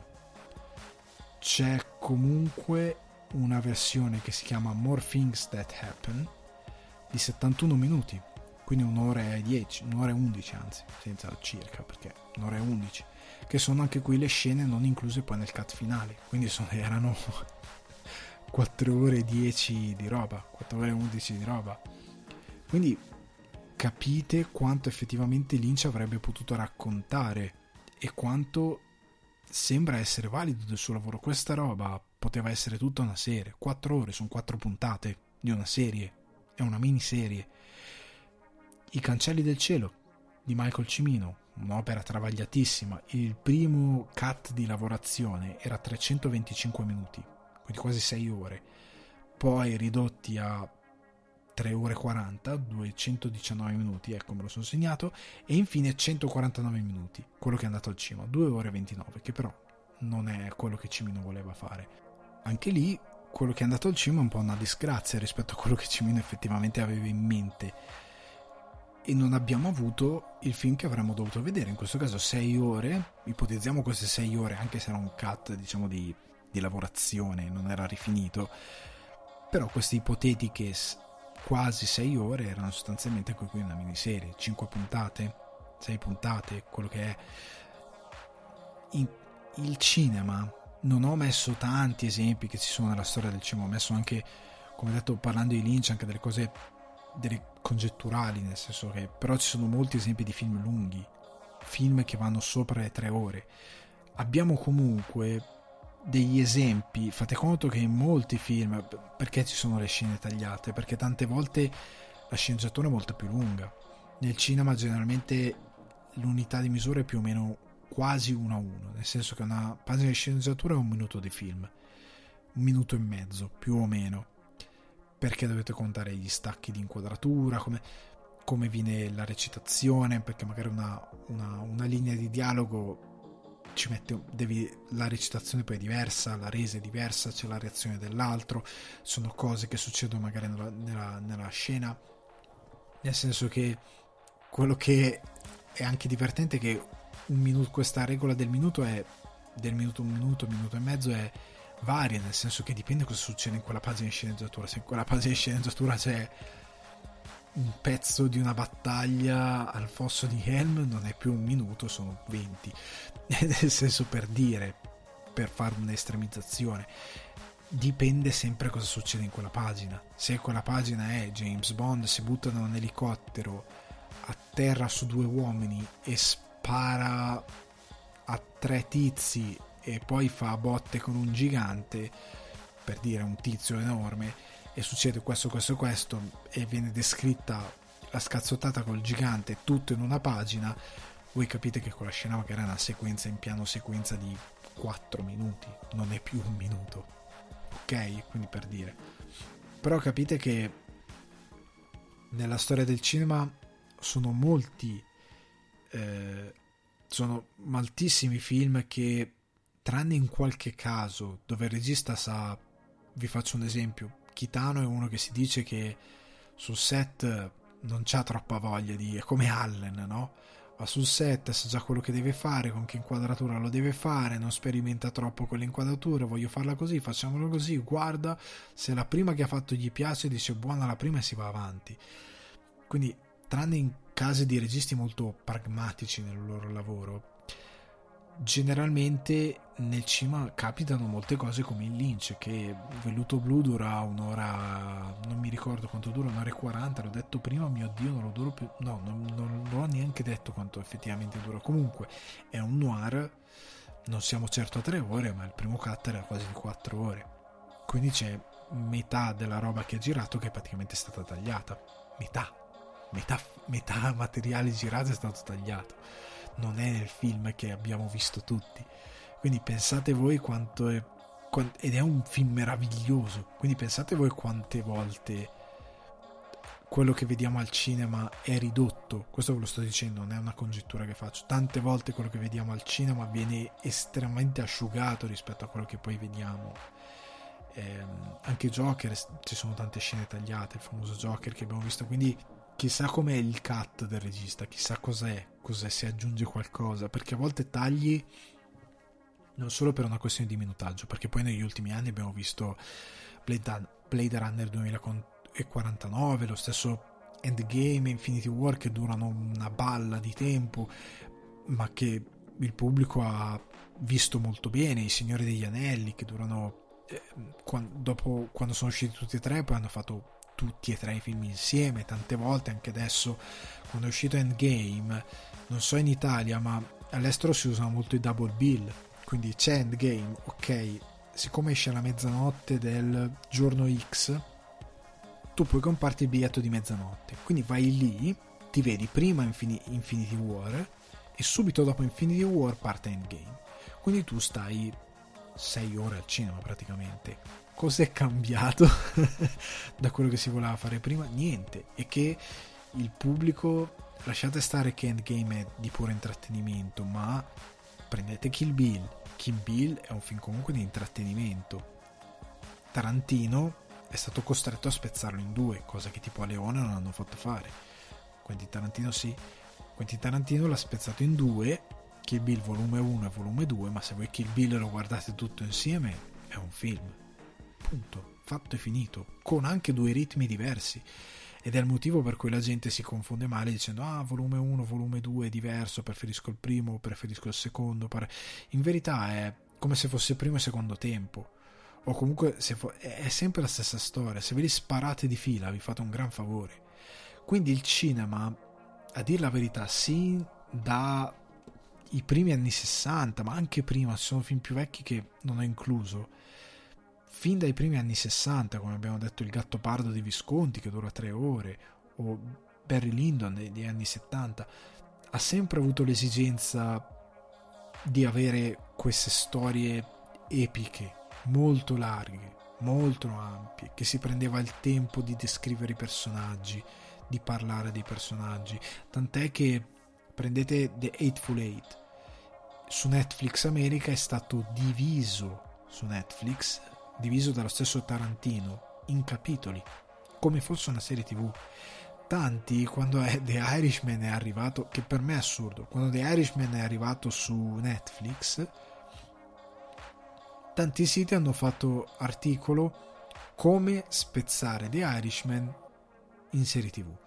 Cioè, nel senso che mettevano il minutaggio tagliato per dire alla gente: solo guardate così vi va giù come una serie tv da tre ore, da un'ora episodio, scusate. E tu dici: Mio Dio, io l'ho visto al cinema, non c'è veramente bisogno di fare questa cosa. Ma il pubblico evidentemente per le esigenze che ha, che per me hanno veramente poco senso in molti casi perché poi il pubblico fa binge watching di Stranger Things e quindi si guarda 8 slash 9 10 ore di roba in una giornata in una stramaledetta giornata il pubblico a livello mentale sente il bisogno di dividere le cose nonostante in verità potrebbe guardarle anche per intero perché Stranger Things se lo monti tutto intero io sono convinto che la gente se lo guarda comunque. E, ehm, però il cinema ha sempre avuto tornando al cinema la, la, volontà la voglia di avere più tempo Sergio Leone aveva bisogno di sei ore per fare il suo film perché era molto complesso perché già Sergio Leone sentiva l'esigenza che poi si è sentita con Breaking Bad o con Better Call Saul quindi di dare a questi personaggi un respiro ampio. Ed è il motivo per cui 25 anni dopo ritorna David Lynch con Twin Peaks The Return. E Twin Peaks The Return lo affianco a Too Old to Die Young di Refn, perché c'è stato un errore di lettura secondo me da parte del pubblico viziato dalla distribuzione televisiva e ora spiego. Allora, non entro nel merito specifico di perché Twin Peaks Return sia fantastico, però anche perché è difficile. Da tre anni circa che è uscito, è una breve storicizzazione per una serie così complessa. Twin Peaks è stato storicizzato e capito dopo anni. The Return non credo di poterlo capire io dopo tre anni, nonostante l'abbia rivisto diverse volte. Però io ho capito una cosa di The Return. La prima volta che ho visto The Return, dico la verità, mi stava deludendo perché The Return è stato distribuito come una serie tv normale e perché effettivamente è stato pensato come una serie tv normale ma no, o meglio è stato pensato dal distributore come una serie tv normale ma Lynch anche qui ha evoluto il suo discorso e lui lo chiama il Twin Peaks di 18 ore. Perché quando lui e Mark Frost sono andati a scrivere sceneggiatura che hanno scritto tanto di quel materiale che poi Frost ci ha fatto due libri non uno due di cui uno è The Final Dossier che dice alcune cose che non sono nella serie relative a determinati personaggi ehm, quando sono andati a definire questa storia loro l'hanno fatto come se stessero scrivendo un libro o come se stessero scrivendo un film di 18 ore Lynch ha scritto un film di 18 ore, non ha scritto una serie tv.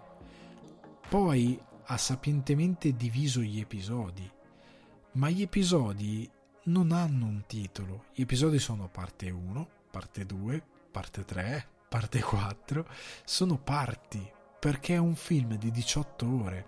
E lui ha detto sì sì è una serie televisiva, ma è un film di 18 ore. Per questo lui dice la televisione è la nuova art house. Perché al cinema non lo poteva fare. Perché come Leone non ha potuto fare il suo c'era una volta in America di 6 ore, come nessun regista oggi potrebbe fare un film di 6 ore e mandarlo in sala, è impensabile, a meno che tu non faccia un endgame e poi faccia un double bill, ma stessa è follia. Non puoi fare quella cosa lì in televisione, in, eh, in sala, lo puoi fare in televisione, ok? E Lynch ha fatto un film di 18 ore. Il, il, il problema è stato che poi Showtime l'ha mandato in onda una volta il primo puntato primo puntato, mio dio, la prima puntata, scusate ma è mezzanotte e un quarto, la prima puntata, eh, la prima messa in onda, ecco, ha trasmesso due puntate, poi non mi ricordo se ha trasmesso ogni settimana due puntate alla volta o solo una parte, io credo solo una parte se non mi ricordo male, o comunque due per volta. Il problema qual è stato che nel questo mandare due puntate per volta di una cosa che in verità è un film di 18 ore, la percezione che ha avuto il pubblico e che ho avuto anch'io all'inizio che mi ha creato un po' di delusione che poi ho superato nel momento in cui è finita ho detto no la devo riguardare. È stato che essendo un film se tu fai passare una settimana tra una scena e l'altra uno, Lynch non ha messo i raccordi tra una puntata e l'altra, perché è un film di 18 ore. Due, tu hai perso il ritmo e quindi ti sembra, ti sembra che la serie non vada avanti, quando in verità va avanti. Va avanti, il problema è che si prende i suoi tempi e sono i tempi giusti. Lynch non dilata i tempi perché alcuni hanno detto ehm, criticando la serie che per Lynch il futuro della televisione passa per la dilatazione dei tempi. Non è così. Lynch non ha dilatato i tempi, perché se voi guardate come ho fatto io Twin Peaks The Return, voi vi guardate due o uno o due episodi al giorno. Scorre da Dio, scorre incredibilmente bene. Nel momento in cui andate a ridurre il, il tempo di fruizione e l'ho avvicinato sempre di più alla visione di un film.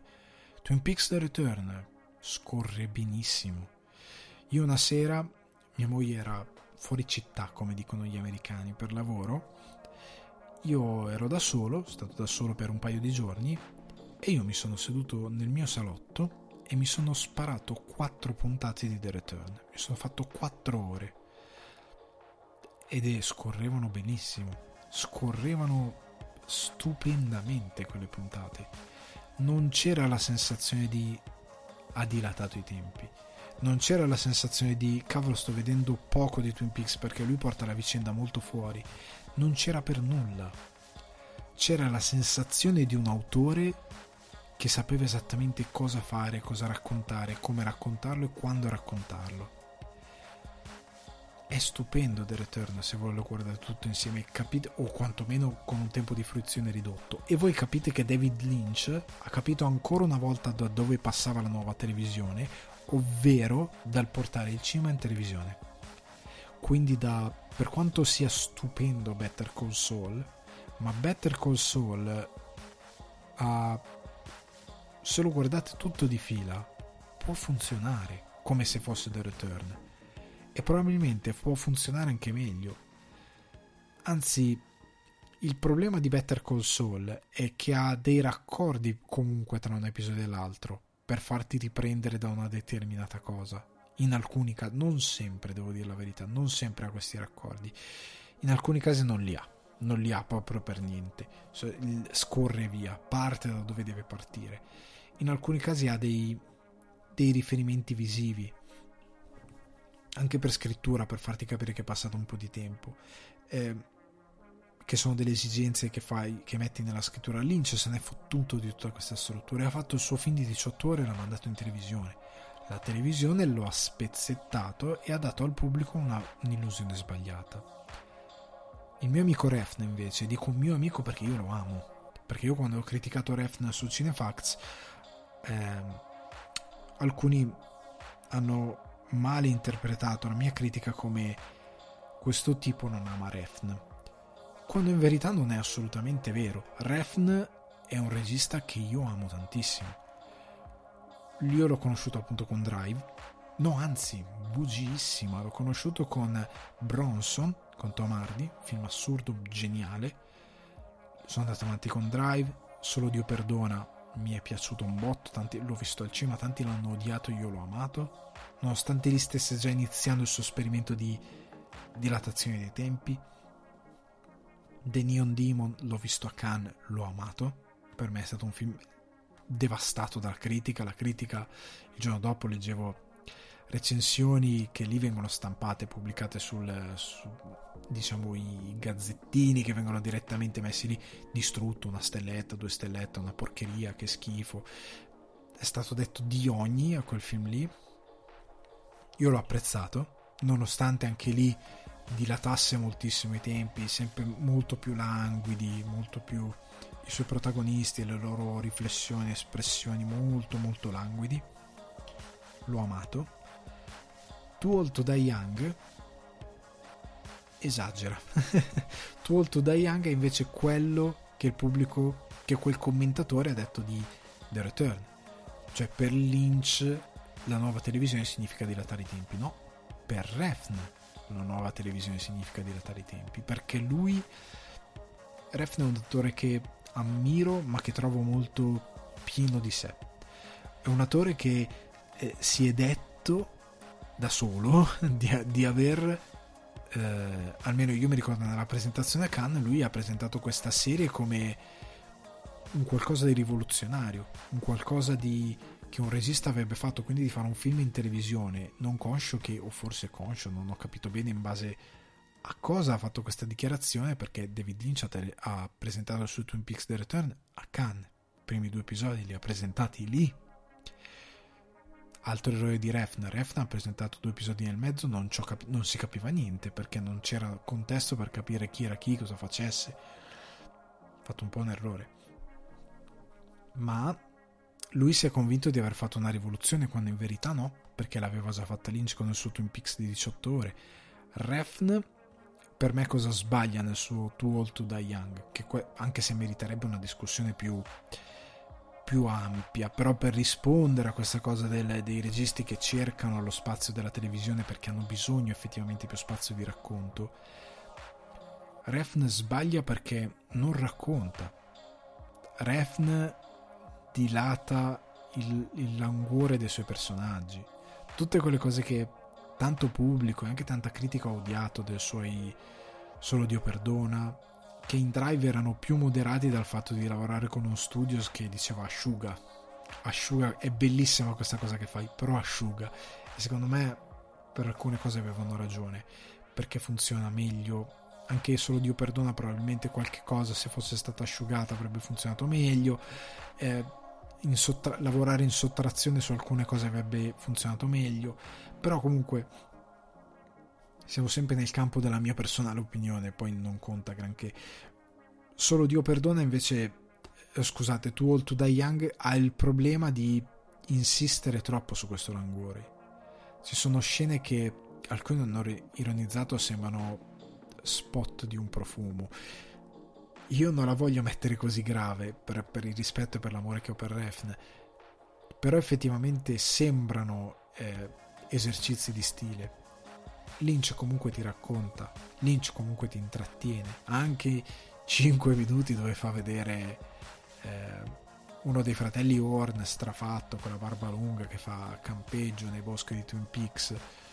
Quella scena poi ha un senso, più avanti ma ce l'ha, non gigioneggia mai Lynch. E tutto quello che fa è un raccordo con una forza ben precisa. Sempre. Anche le scene al l'idea magnifica di utilizzare il, il oddio non mi sto ricordando più il nome del locale il Roadhouse come collegamento tra gli eventi ma anche come ritrovo dei personaggi anche come eh, ritrovo dei ricordi di Twin Peaks e dei personaggi e come luogo dove chiosare molti degli episodi con questi artisti che si esibiscono, artisti tra l'altro famosi, di Vedder, Lissi, cioè artisti molto famosi. E c'è anche in secondo piano che suona eh, Moby in un episodio stupendo. Eh, quindi questa idea geniale di rendere diegetica la, la canzone all'interno di un intrattenimento con un senso, quindi la canzone non la sentiamo solo noi, come capita nella maggior parte dei film, soprattutto telefilm, scusate, quelli teen, la, ma la canzone è effettivamente in scena, non è una cosa che Lynch sta aggiungendo dopo in post, ok? È, è una cosa stupenda secondo me di dare quel tipo di importanza a Roadhouse e al modo di chiusare gli episodi. Ehm, rima- rimane il fatto che Lynch non gigioneggia mai su queste cose, dà un significato a tutto, Refn sì. Refn è, proprio ti butta il languore quasi a, a, a tirarti per i capelli, la pazienza proprio a un certo punto viene meno, perché sembra ti stia un po' prendendo in giro per alcune cose, sembra che ti voglia stressare appositamente. Eh, questi personaggi parlano davvero poco e si raccontano poco. Un, io credo che Tolto da Young sia stato valutato bene anche perché era su Amazon Prime e te lo sparavi tutto. Nel senso che puoi vedere due o tre episodi. E non aveva il difetto che aveva Lynch, ovvero, cioè, difetto, difetto di distribuzione che aveva Twin Peaks del Return, ovvero di dilatare la fruizione degli episodi con i tempi televisivi piuttosto che con i tempi di un, di un servizio streaming che ti può dare l'impressione di continuità perché ti dà tutta la serie. E lì è necessario perché se Stranger Things che sia una volta a settimana ti può andare bene te la danno tutta solo per creare l'evento per far parlare. Twin Peaks era necessario fosse tutta insieme almeno solo la disponibilità in modo tale che te ne vedi una al giorno due al giorno tre al giorno quello che è. Ma solo eh, eh, continuo a chiamarlo solo Dio perdona. To All To Die Young invece di Refn ha avuto il vantaggio di essere sulla piattaforma, ma non riesce ad avere continuità. Non lo posso definire un film di quanti episodi sono 10, adesso mi sto ricordando, non riesco a definire un film di 10 ore. Perché sono fermamente convinto che eh, è una critica che mi piace poco fare, ma la fruizione questa volta Refn l'ha cannata perché ha esagerato e indispettisce lo spettatore e dà un po', manca un po' di rispetto allo spettatore, gli dà un po' dello stupido, eh, esagerando con l'anguore del, di questo suo mondo. Io capisco che la poetica di Refn è questa, quindi di far esplodere la violenza in un certo modo, ma di tenere tutto molto languido nei movimenti dei personaggi, nel loro parlare, nel loro interagire. Capisco che il suo è un mondo a parte e mi va benissimo. Ed è molto interessante ed è quello che amo di Refn. Ma credo che in questo caso abbia dimenticato che comunque devi raccontare una storia. E tante volte non la racconta una storia. Questo languore che lui usa non la racconta. È, è un proprio un mostrare. È un mostrarsi. È un pavoneggiarsi è un, un esercizio di stile, del suo stile, del suo mettere le sue iniziali ovunque per eh, affermarsi, ma non mi dà niente a me. È, è, un, è vanesio, è un po' vanitoso anche. È, è una cosa che non ho gradito. È quando non hai capito perché lo spazio della televisione è così interessante per un regista. Io credo che Refn invece beneficia del, del limite dello schermo perché è costretto quando magari non riesce ad avere una buona mediazione a tagliare quelli che sono i suoi messaggi, le sue lungaggini, le sue estremizzazioni, perché è uno che ritengo tante volte non abbia rispetto del, dell'intelligenza del pubblico e tante volte goda a prenderlo in giro con delle cose fintamente, fra virgolette, molte virgolette, autoriali o criptiche. Credo che tante volte esageri. Con Too Old to Die Young è defi- decisamente esagerato. La storia è interessante, mi piace lo stile del telefilm, mi piace... Però onestamente anche nel momento in cui mi va a descrivere questa famiglia criminale tipo cartello, ehm, se la devo paragonare onestamente con tutto il cuore che posso avere per Refn a Better Call Saul, ehm, Lalo è cento volte meglio dei personaggi di Too Old Die Young. Mi dispiace, Lalo è molto più pregno, molto più interessante, molto più avvincente, molto più... È, è un personaggio che io credo che Lynch gradirebbe vedere in un suo film, perché è, è un personaggio interessante che ha una malvagità che probabilmente affascinerebbe Lynch, anche se sicuramente uno che non guarda quella roba lì, non guarda molto cinema in generale, non guarda molte serie tv in generale, non è uno che guarda molta roba, da quello che ho capito. E soprattutto non so se guarda questo tipo di televisione, ma io credo che lo apprezzerebbe perché è un cattivo molto interessante che ha molto da dire. I cattivi di Ref non hanno niente da dire. Sono, per certi sensi, sono un mostrare, un mettere costantemente in mostra le, le capacità di uno che non è nella storia, non è nello schermo. E ritengo quello di Refn uno spreco enorme del suo stesso talento, della sua stessa capacità di vedere e di veicolare il cinema, perché lo ha saputo fare, lo sa fare. Non è che al passato lo sa fare alla grande, ma non è riuscito davvero a portare un'evoluzione del mezzo, o comunque a seguire l'evoluzione di Lynch. Secondo me, o perché non l'ha visto, o perché non l'ha capito. Non ha capito quello che Lynch voleva fare. Perché essere David Lynch non si può. O sei David Lynch o sei uno che copia. E se vuoi fare una rivoluzione devi capire il mezzo che stai sfruttando e devi capire quali sono le peculiarità del mezzo che stai sfruttando e devi rispettarlo. David Lynch lo ha sempre fatto perché ha sempre detto ma siamo in televisione, ok, non è il cinema, ma possiamo fare un bel lavoro. Ora Lynch dice ok, la televisione si è evoluta, può fare art house, può portare al pubblico una roba di grande impatto e di grande intrattenimento, cioè che sia comunque di intrattenimento, non di esclusivo intrattenimento blockbuster. Possiamo farlo perché ci sono i mezzi e perché non c'è la possibilità magari di, di avere un sonoro bello come lo vorrei in un, un cinema o l'immagine così definita nel momento in cui io vado a fare un, eh, un framing, nel momento in cui io vado a fare un, eh, un, uno studio della mia immagine come quella, quella scena meravigliosa a Roadhouse con eh, ehm, il tizio che spazza per terra.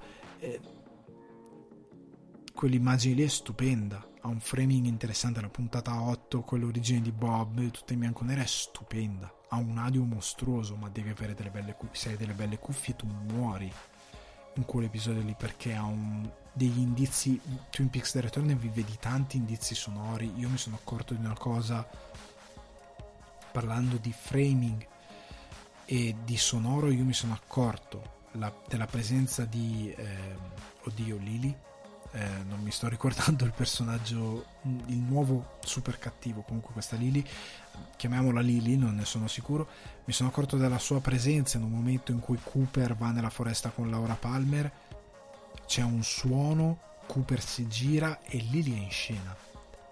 Lily è in scena. È difficile da vedere, io ho dovuto fermare lì, me ne sono accorto quasi casualmente, ma è in scena. E si vede e si vede benissimo. Ed è un dettaglio stupendo perché ti fa capire cosa sta succedendo, ti fa, cap- ti, cap- ti fa capire cosa succederà. Ed è un dettaglio che vedi alla seconda visione, alla terza visione, se, hai, se presti bene attenzione, se hai un bel paio di cuffie per sentire l'audio, per renderti conto che ci sono determinati indizi sonori che ti dicono che devi stare attento a qualcosa, se hai una bella televisione grande con una bella definizione che ti fa vedere che lei è in scena, è nascosta ma è in scena, è al maledetto, lo stramaleddetto centro dell'immagine, è al centro del, dello stramaledettissimo frame e l'abbiamo vista forse in 12 nel mondo, cavolo.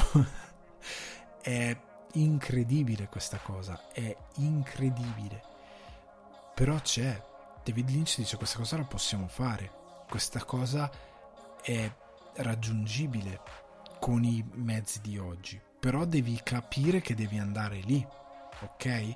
Devi riuscire a capire che quella è la direzione. C'è anche un'altra puntata dove c'è Ed, e sembra un frame inutile, c'è Ed che mangia da solo nel suo negozio. A un certo punto viene, la camera si avvicina, poi viene ripreso di spalle, c'è lui che continua a mangiare e guarda fuori e tu dici ok, qua non c'è niente da vedere, non è vero?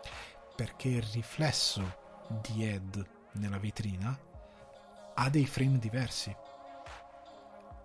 ed è una cosa fatta apposta perché non, perché lui ha dei movimenti di, diversi nel riflesso cioè ha degli scatti, fa delle cose diverse rispetto a quelli che sta facendo lui sul bancone e io mi ricordo che lo notai perché lo notò un ragazzo su internet. Dopo aver visto la puntata sono andato indietro gli ho detto ma davvero sono andato indietro ho guardato ed era effettivamente così.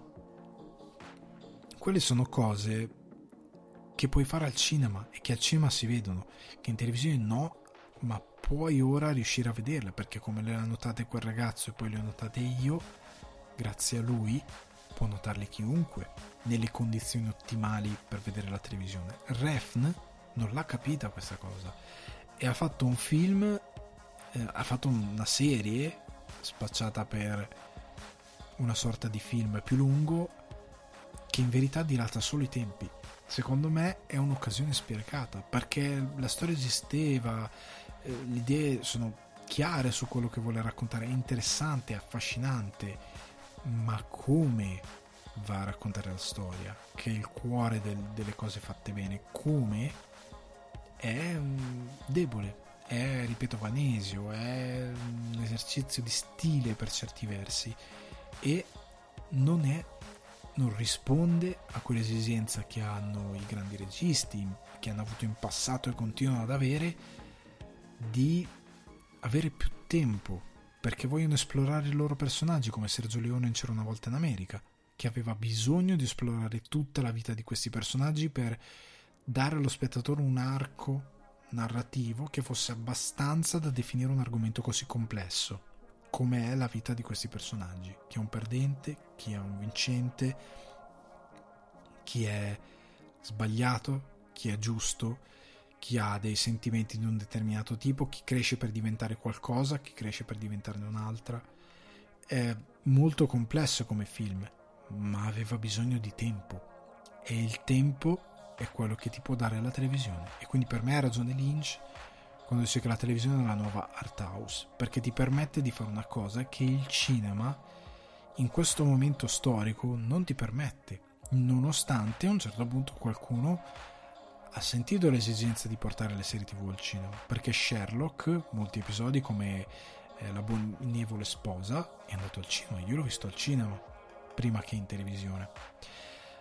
Come ci sono tanti esperimenti di serie che sono andati al cinema e so, io mi pento tantissimo di non essere stato a Cannes quando è stato mostrato Twin Peaks The Return i primi episodi perché deve considerando il lavoro che ha fatto Lynch nel missaggio nel framing deve essere stato uno spettacolo quella visione uno spettacolo su quello schermo enorme di quella sala uno spettacolo.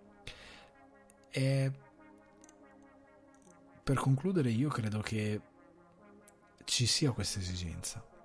I registi hanno effettivamente bisogno di andare in questa direzione, di avere questo minutaggio, di avere un espa- uno spazio dove esplorare i loro personaggi, le loro idee, quello che vogliono comunicare, di avere una storia che continua nel tempo, come dice Lynch, che puoi espandere, che può nutrirsi di nuove idee, di nuove intuizioni, perché si sposta, perché parte da un punto A che è solo la genesi, ma andrà verso qualcosa, qualcosa di diverso. Pensate a Breaking Bad, Better Call Saul, come sono andati avanti. Pensate a molte altre serie TV che hanno spostato moltissimo i loro discorsi, che hanno portato un viaggio enorme verso una conclusione e sono pochi quelli che riescono a scrivere bene una conclusione contrariamente ai registi del cinema, perché il regista del cinema sa che deve arrivare a una conclusione. Mentre il regista televisivo è viziato da una televisione che prende tempo perché tanto deve cristallizzare le cose, marciare sui miti, portarli, renderli, cercare in vano di renderli eterni e di portarli avanti il più possibile, mentre il regista sa, sa, che deve finire, sa che parte da un punto A e deve arrivare a un punto B, e parte da un punto A e arriva a un punto B. Poi può scegliere come fa al cinema di tenersi le porte aperte per un sequel, eventualmente, ma quindi l'idea di mettere anche del mistero per non dirti tutto serve anche per poter espandere il sequel. L'idea infatti Lynch di fare quel cliffhanger eh, di Twin Peaks, ma anche l'idea di mettere in bocca Lara Palmer ci vediamo tra 25 anni è geniale. È geniale. Eh, perché ti può dare comunque la possibilità di fare qualcosa di diverso, anche se non 25-26 anni dopo come è stato nella realtà, ma di fare qualcosa che è stato una hanno sfruttato, hanno cavalcato un po' un'onda, però è stata una cosa geniale a livello di sceneggiatura, la puoi fare anche senza aspettare 25 anni cambiando gli attori per dire o truccandoli per dire, ora che c'è anche una tecnologia di un certo punto, di un certo livello. Ma eh, il punto è che poi il, il regista, lo sceneggiatore televisivo sa che deve finire e sa arrivare a una conclusione la televisione non lo sa fare, non l'ha mai saputo fare e tanti prodotti muoiono male. Vogliamo vedere Game of Thrones, un prodotto che per anni ha costruito bene la sua narrativa perché c'era qualcosa alle spalle che stava costruendo bene la sua narrativa e nel momento in cui è dovuto arrivare a chiudersi senza quel supporto è cascato perché chi lo doveva chiudere non aveva gli strumenti per poterlo chiudere come si vede, come si voleva. Vogliamo venire alle critiche che sono, sono, state fatte a Westworld, una serie non perfetta, ma la terza stagione è interessante e sposta molto il discorso, moltissimo, non è perfetta, è, è ben distante da The Return o da Better Call Saul, però è una televisione interessante, è una serialità interessante che ha un po' i difetti della vecchia televisione, ma pur sempre interessante. Rimane il fatto che la mia idea è che come abbiamo visto il cinema a volte ha bisogno di più e la televisione glielo può dare.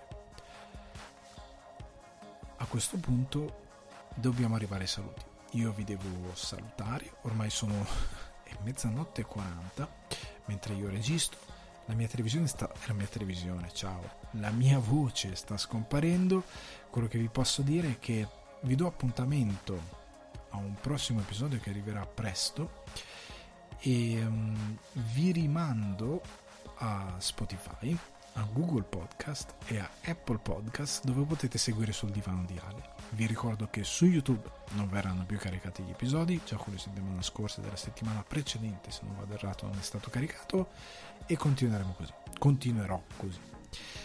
Vi do un grosso abbraccio, vi mando un saluto e a presto. Ciao.